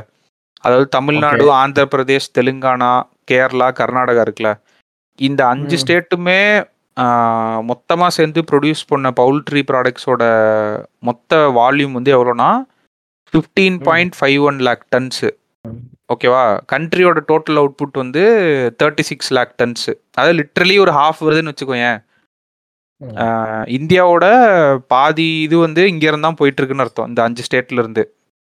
இப்ப இன்ட்ரெஸ்டிங்கா ஒன்று என்ன நடந்துட்டு இருக்கு அப்படின்னா இந்த வெஸ்ட் பெங்கால் இருக்குல்ல வெஸ்ட் பெங்கால வந்து சூப்பரா ஒரு வேலை பண்ணியிருக்காங்க. இது இன்னைக்கு நேத்து பண்ணதில்ல. ரொம்ப வருஷம் முன்னாடியே அவங்க போட்டதோட ரிசல்ட் தான் இன்னைக்கு அவங்க பார்த்துட்டு இருக்காங்க ஒரு காலத்துல வந்து சவுத்தை வந்து ஹெவியாக டிபெண்ட் பண்ணிட்டு இருந்திருக்காங்களாம் வெஸ்ட் பெங்கால் ஓகேவா எக்குக்கு டூ தௌசண்ட் டுவெல் கணக்குப்படி பார்த்தோம்னா eighty percentage of the egg supply வந்து அவங்களுக்கு சவுத்துல இருந்தா வந்திருக்கு. அதை ஒரு டெக்கேட்ல எவ்வளோ குறைச்சிட்டாங்கன்னா டுவெண்ட்டி ஃபைவ் பர்சன்டேஜ் குறைச்சிட்டாங்க ஒரு ஸ்டேட்டு இப்போ வெஸ்ட் பெங்கால் பாயிண்ட் ஆஃப் வியூல இருந்து நீ யோசிச்சு பாரு you are paying more for eggs கரெக்டா ஏன்னா அது எங்க இருந்து வருது? சவுத்துல இருந்து வருது. டிராவல்னு இதுக்கே ஒரு காஸ்ட் ஆயிரும்ல? ஆமா. ஏன் ஏன் குறைச்சாங்க? ஏன் குறைச்சாங்கன்னா அவங்க செல்ஃப் சஃபிஷியன்ட் ஆயிட்டாங்க. அவங்களே இன்சென்டிவ்ஸ்லாம் கொடுத்து பவுல்ட்ரி இண்டஸ்ட்ரியை வளர்த்து விட்டு they are going towards self sufficiency by thirty first March two thousand twenty five ஒரு டார்கெட் வச்சு அதை அதை நோக்கி ஓடிட்டு இருக்காங்க. ஓஹோ வெஸ்ட் பெங்கால் யாரு? யாரு? யார் சிஎம் மம்தா பானர்ஜி. தெரியும். ஆனா சும்மா கேட்டேன். ஓ அப்படி. இது எதுக்காக சொல்றேன்னா நம்ம வந்து சொல்லிக்கலாம் சரியா? இந்தியா வந்து ஒண்ணு அது இதுன்னு சொல்லிட்டு. ஆஸ் அ ஸ்டேட் ஸ்டேட்டா நீ பிரிச்சு பாத்தீங்கன்னா நான் ஒரு ஸ்டேட்டு இருந்து அதிகமா காசு கொடுத்து வாங்குற மாதிரி தானே அந்த முட்டையெல்லாம் ஏன்னா அந்த வர ரூட் டிரான்ஸ்போர்ட்டேஷன் லாஜிஸ்டிக்ஸ்ல இருந்து எல்லாத்துக்கும் அதிகமா பே பண்ண வேண்டியதா இருக்கும். ஆப்வியஸ்லி முட்டை ரேட் அந்த ஊர்ல அதிகமா தானே இருக்கும். ஒரு கவர்மெண்டோட சக்சஸ் ஸ்டோரி கேட்கறதுலாம் ரொம்ப ரேரா இருக்கு ரோபோ. ஐ மீன் நம்ம இந்த மாதிரி சக்சஸ் ஸ்டோரிஸ் ஒரு கவர்மெண்ட் பண்ணி கேட் படிச்சதே இல்லை. Even நம்ம கவர்மெண்ட் பண்ணியே நமக்கு அவ்வளவா படிச்சது இல்ல. எல்லாம். நல்ல ஒரு அதனாலதான் சொல்ல வந்தேன். இதே ஒரு பிட் நியூஸ் மாதிரி போட்டிருந்தா டே இதை தாண்டா நீங்க ஒரு ஹெட்லைன்ஸா போட்டு பெரிய நியூஸா போடணும். லைக் அவங்க டூ தௌசண்ட் டுவெல்ல இருந்த விஷன் அது கரெக்டா நம்ம வந்து சவுத்தை டிபெண்ட் பண்ணி இல்லாம நம்மளோட செல்ஃப் சஃபிஷியன்ட்டா நம்ம இருக்கணும்னு சொல்லி ஒரு பிளான் போட்டிருக்காங்கல்ல. அத ஒரே இயர்ல வந்து அவங்க பண்ணிரல. கொஞ்சம் கொஞ்சமா இன்செட் இதுவே ஒரு கேஸ் ஸ்டடி ஆக்சுவலா நல்ல ஒரு கேஸ் ஸ்டடி இப்போ இது யாருக்கு பிரச்சனைனா இங்க இருக்க அஞ்சு ஸ்டேட்ல இருந்து சப்ளை பண்ணிட்டு இருப்பாங்களே ஜாலியா வருஷம் வருஷம். அவங்களுக்கு தான் பிரச்சனை. என்னடா இவ்வளோ வருஷம் நல்லா நம்மளுக்கு சப்ளை போயிட்டு இருந்துச்சு ஏன் நார்த் மார்க்கெட்ல வந்து நம்மளுக்கு அடி வாங்குதுன்னு அவங்க யோசிச்சிருந்தாங்கன்னா ஆக்சுவலாக அவங்க சைடு இருந்து என்ன யோசிச்சிருக்கணும்னா நம்ம இந்த இன்சென்டிவ் எடுத்து நம்ம ஃபேக்டரி இங்கே போட்டிருக்கணும்னு யோசிச்சிருக்கணும். பட் வந்து அது ரிவர்ஸ் ஆகி இப்போ என்னன்னா அவங்களுக்கு அந்த சைடு இருந்து வர இது வந்து டிக்ளைன் ஆயிட்டு இருக்கு அப்படின்னு சொல்றாங்க. We are looking for other ways அப்படின்ற மாதிரி சொல்கிறாங்க நீங்கள் போட்டிங்கனாலே மேபி வரும். West Bengal poultry production south ஓட நியூ சப்ளை பிளான்ஸ்ன்னு போட்டிங்கன்னா அந்த ஆர்டிக்கல் வரும். அது பணி உண்மையிலே சம்ம விஷயம் அவங்க பண்ணது. ஒரு ஸ்டேட்டோட டிபெண்டன்சி குறைச்சு அவங்க செல்ஃப் சஃபிஷியன்ட்டாக அதுக்காக இதெல்லாம் பண்ணிட்டு இருக்காங்க இது ஆக்சுவலாக எல்லா ஸ்டேட்டும் பண்ணணும். ஓகே கும்பிடு குருதாமி நியூ இயர் வாழ்த்துக்கள் அப்படின்ற மாதிரி எங்களோட நியூ இயர் வாழ்த்துக்கள். இந்த நியூ இயர் வந்து உங்களுக்கு நல்லபடியா போகும். அப்படின்னு நம்ம நம்புறோம். பேசிக்கா வந்து இந்த நியூ இயர் பொறுத்தவரை இந்த நியூ இயர் ரெசல்யூஷன்லாம் யாரும் எடுக்காதீங்க. இட்ஸ் ஓல்ட் ட்ரெண்ட் அப்படின்ற மாதிரி சொல்லுவாங்க. பட் ஆனா எடுங்க. கடைபிடிக்க முடியுதோ இல்லையோ ஏதோ ஒரு காரணத்துக்காக ஏதோ பண்ற மாதிரி ஒரு விஷயம் இருக்கும் இல்லையா? அதாவது நியூ இயர் ரெசல்யூஷன்லாம் பயப்படாம எடுங்க. கிரிஞ்சு அப்படிங்கிறதுனால இருந்தாலும் அதாவது நடுவில் வந்து ஒரு படம் பார்த்தேன். கேஸ்டவே அப்படின்னு சொல்லிட்டு ஒரு படம். அந்த படத்துல வந்து பாத்தீங்கன்னா ரொம்ப அவர் வந்து ஃப்ளைட்ல இருந்து கீழே விழுந்து ஒரு ஆக்சிடென்ட்ல தனியா ஒரு ஐலாண்ட்ல மாட்டிப்பாரு. சரிங்களா? அவர் வந்து ஐலாண்ட்ல வந்து அவரோட கேர்ள் ஃப்ரெண்டை நினைச்சிட்டு ஒரு மாதிரி ரொம்ப இதா இருப்பாப்ல. எப்படினாலும் தப்பிச்சிடணும் தப்பிச்சு போயிடணும் கேர்ள் ஃப்ரெண்டை பார்க்க நவீன சரஸ்வதி சபதமா அது? அந்த படமும் இப்படிதான் இருக்கும். அது அதுக்கு முன்னாடி வந்துச்சு இந்த படம். அப்படியா? சரி ஓகே ஓகே அதை இதையும் கம்பேரே பண்ண முடியாது. அது மாதிரி ஒரு இது இது இது ஒன்னா அப்படின்னு சூரிய காட்டுவார் இல்லையா? அந்த மாதிரி பண்ணிட்டீங்க நீங்க. அதுல அந்த பாட்டுலாம் வரும்டா கேட்டது இல்லையா? காத்திருந்தா அன்பே எந்தன் காதல் நீதானே? பாட்டு சூரிய சூரிய காட்டுவார்ல இது இது ஒன்னாடா அப்படின்னு. அது மாதிரி ஒரு இது பண்ணிட்டீங்க. அது மாதிரி பண்ணிட்டீங்க நீங்க. பரவாயில்ல. மன்னிச்சு விடுறேன். நியூ இயர் முன்னிட்டு. அதாவது பேசிக்கலா அவர் போது ஒரு கேர்ள் ஃப்ரெண்ட் இருக்கும் அப்படின்னு சொல்லிட்டு இது பண்ணுவாரு. சரிங்களா? வெயிட் பண்ணிட்டு இருப்பாரு. ஆனா அங்க பார்த்தா அவருக்கு ஒரு நாள் வந்து படகெல்லாம் செஞ்சு அங்க போயிடுவார். போயிட்டு பார்த்தா அவர் கேர்ள் ஃப்ரெண்டுக்கு கல்யாணம் ஆகி குழந்தை குட்டிலாம் இருக்கும். அவர் நாலு வருஷம் கழிச்சு தான் போவாரு கிட்டத்தட்ட சரிங்களா. ஆனா இவர் இந்த இந்த ஐலாண்ட்ல வந்து உயிரோடு இருக்கிறதுக்கு ஒரு மிகப்பெரிய உண்மையா அவர் நம்பிட்டு இருந்தது அந்த பொண்ணு. ஆனா அது உண்மையே கிடையாது. அவங்களுக்கு அங்க கல்யாணமே ஆயிருக்கும். அதனால இந்த நியூ இயரை பொறுத்தவரை இந்த ரெசல்யூஷன்லாம் எடுக்காதீங்க. அது வேலைக்கு ஆகாது அப்படிங்கிறது உண்மையாவே இருந்தாலும் அது உங்களுக்கு பொறுத்தவரை உண்மையா இருக்கும் பட்சத்துல ரெசல்யூஷன்லாம் எடுத்து வேலையை பாக்குற வழியை பாருங்க. கிளைமேக்ஸ் என்னது? அட்டகத்தி ஹீரோ மாதிரி ஓடுவாரா? அழுதுகிட்டு சிரிச்சுக்கிட்டு அப்படியே ஓடுவாரா இல்லையா? இல்ல இல்ல அப்படிலாம் போக முடியாது. அவருக்கு வீட்டுக்கு போனா அந்த பொண்ணு கல்யாணம் ஆயிருக்கும். கல்யாணம் ஆனா என்னம்மா பண்றது? நீ உன் வேலையை பாருமா நீ நல்லா இருமா அப்படின்னு சொல்லிட்டு இந்தாப்பா நீ கடைசியா போவோம் காரை கொடுத்துட்டு போயிருந்த. இந்தா உன் கார் எடுத்து நீ கிளம்புடா அப்படின்னு சொல்லிடுவான். என்னென்ன உனக்கு? குழந்தை குட்டியோட அந்த ஒண்ணும் ஆளுகிட்டு இருக்கு பின்ன நீ போய் நான் ஐலாண்ட உயிரோட இருந்து உன்னாலதான் அப்படின்ற மாதிரி அது கிளைமேக்ஸ்ல ஒரு நல்ல ஒரு டைலாக் சொல்லுவாரு. நான் உயிரோட இருக்கிறதுக்கு அவ தேவைப்பட்டா? அப்படின்றதுக்கு. ஆனா அவ உயிரோட இருக்கிறதுக்கு நான் தேவைப்படல அப்படின்ட்டா. அப்படி சொல்லல அவரு. அந்த சமயத்துல எனக்கு வந்து அவ தேவைப்பட்டா அவ கூட இருந்தா அப்படின்னு. ஈவன் தோ ரொம்ப பிலாசபிக்கலா இருந்துச்சு அது பாக்குறதுக்கு. நான் நிறைய தமிழ் படம் பார்த்து பார்த்து கிளைமேக்ஸ்ல அட்டகத்தி வீசுற மாதிரி ஓட ஆரம்பிச்சிருவாரு நினைச்சேன். இவ்வளவு லவ் ஃபெயிலியர் ஆயிருச்சு. நம்மளுக்கு இன்னொரு பொண்ணு ரெண்டான்னு ஓடுவாருன்னு நினைச்சேன். அந்த மாதிரிலாம் அவர் பாட்டுக்கு ஒரு வேலையை பார்க்க ஆரம்பிச்சிருவாரு. ஸோ பழைய படம் நல்லா பேர் பார்த்துருப்பாங்க. பட் எதுக்கு அதை சொல்ல வர்றேன்னா அதான் உன்னோட உண்மை உன்னோட உண்மை தான். அதனால ரெசல்யூஷன் எடுக்கணும் அப்படின்னா என்ன ப்ரோ கிரிஞ்சு பண்றீங்க அப்படின்னா ஆளுக்கு ரொம்ப தரிசா போயிட்டு இருக்கு அப்படின்னா எடுத்துக்கோ ரெசல்யூஷன் இல்லைன்னா ஆமா ரெசல்யூஷன் எடுக்கிறதுல உங்களுக்கு ஏதாவது சந்தேகம் இருந்துச்சுன்னா அதுக்கு ஒரு மாஸ்டர் கிளாஸ் நாங்க போட்டிருக்கோம். தொண்ணூத்தொன்பது ரூபா தான். கீழே லிங்க் இருக்கு ஜாயின் பண்ணுங்க. அதாவது ரெண்டாயிரத்தி இருபத்தி நாலுல கொஞ்சம் அப்படியே இதெல்லாம் பண்ணலாம்னு இருக்கேன். அந்த மாதிரி சோலோ எபிசோட்லாம் இறக்கி பாட்காஸ்ட் இருக்க நேர்களுக்கு வந்து நான் வந்து ஒரு ஒரு எண்ட்ல வந்து மாஸ்டர் கிளாஸ் போட போறேன் இல்லையா?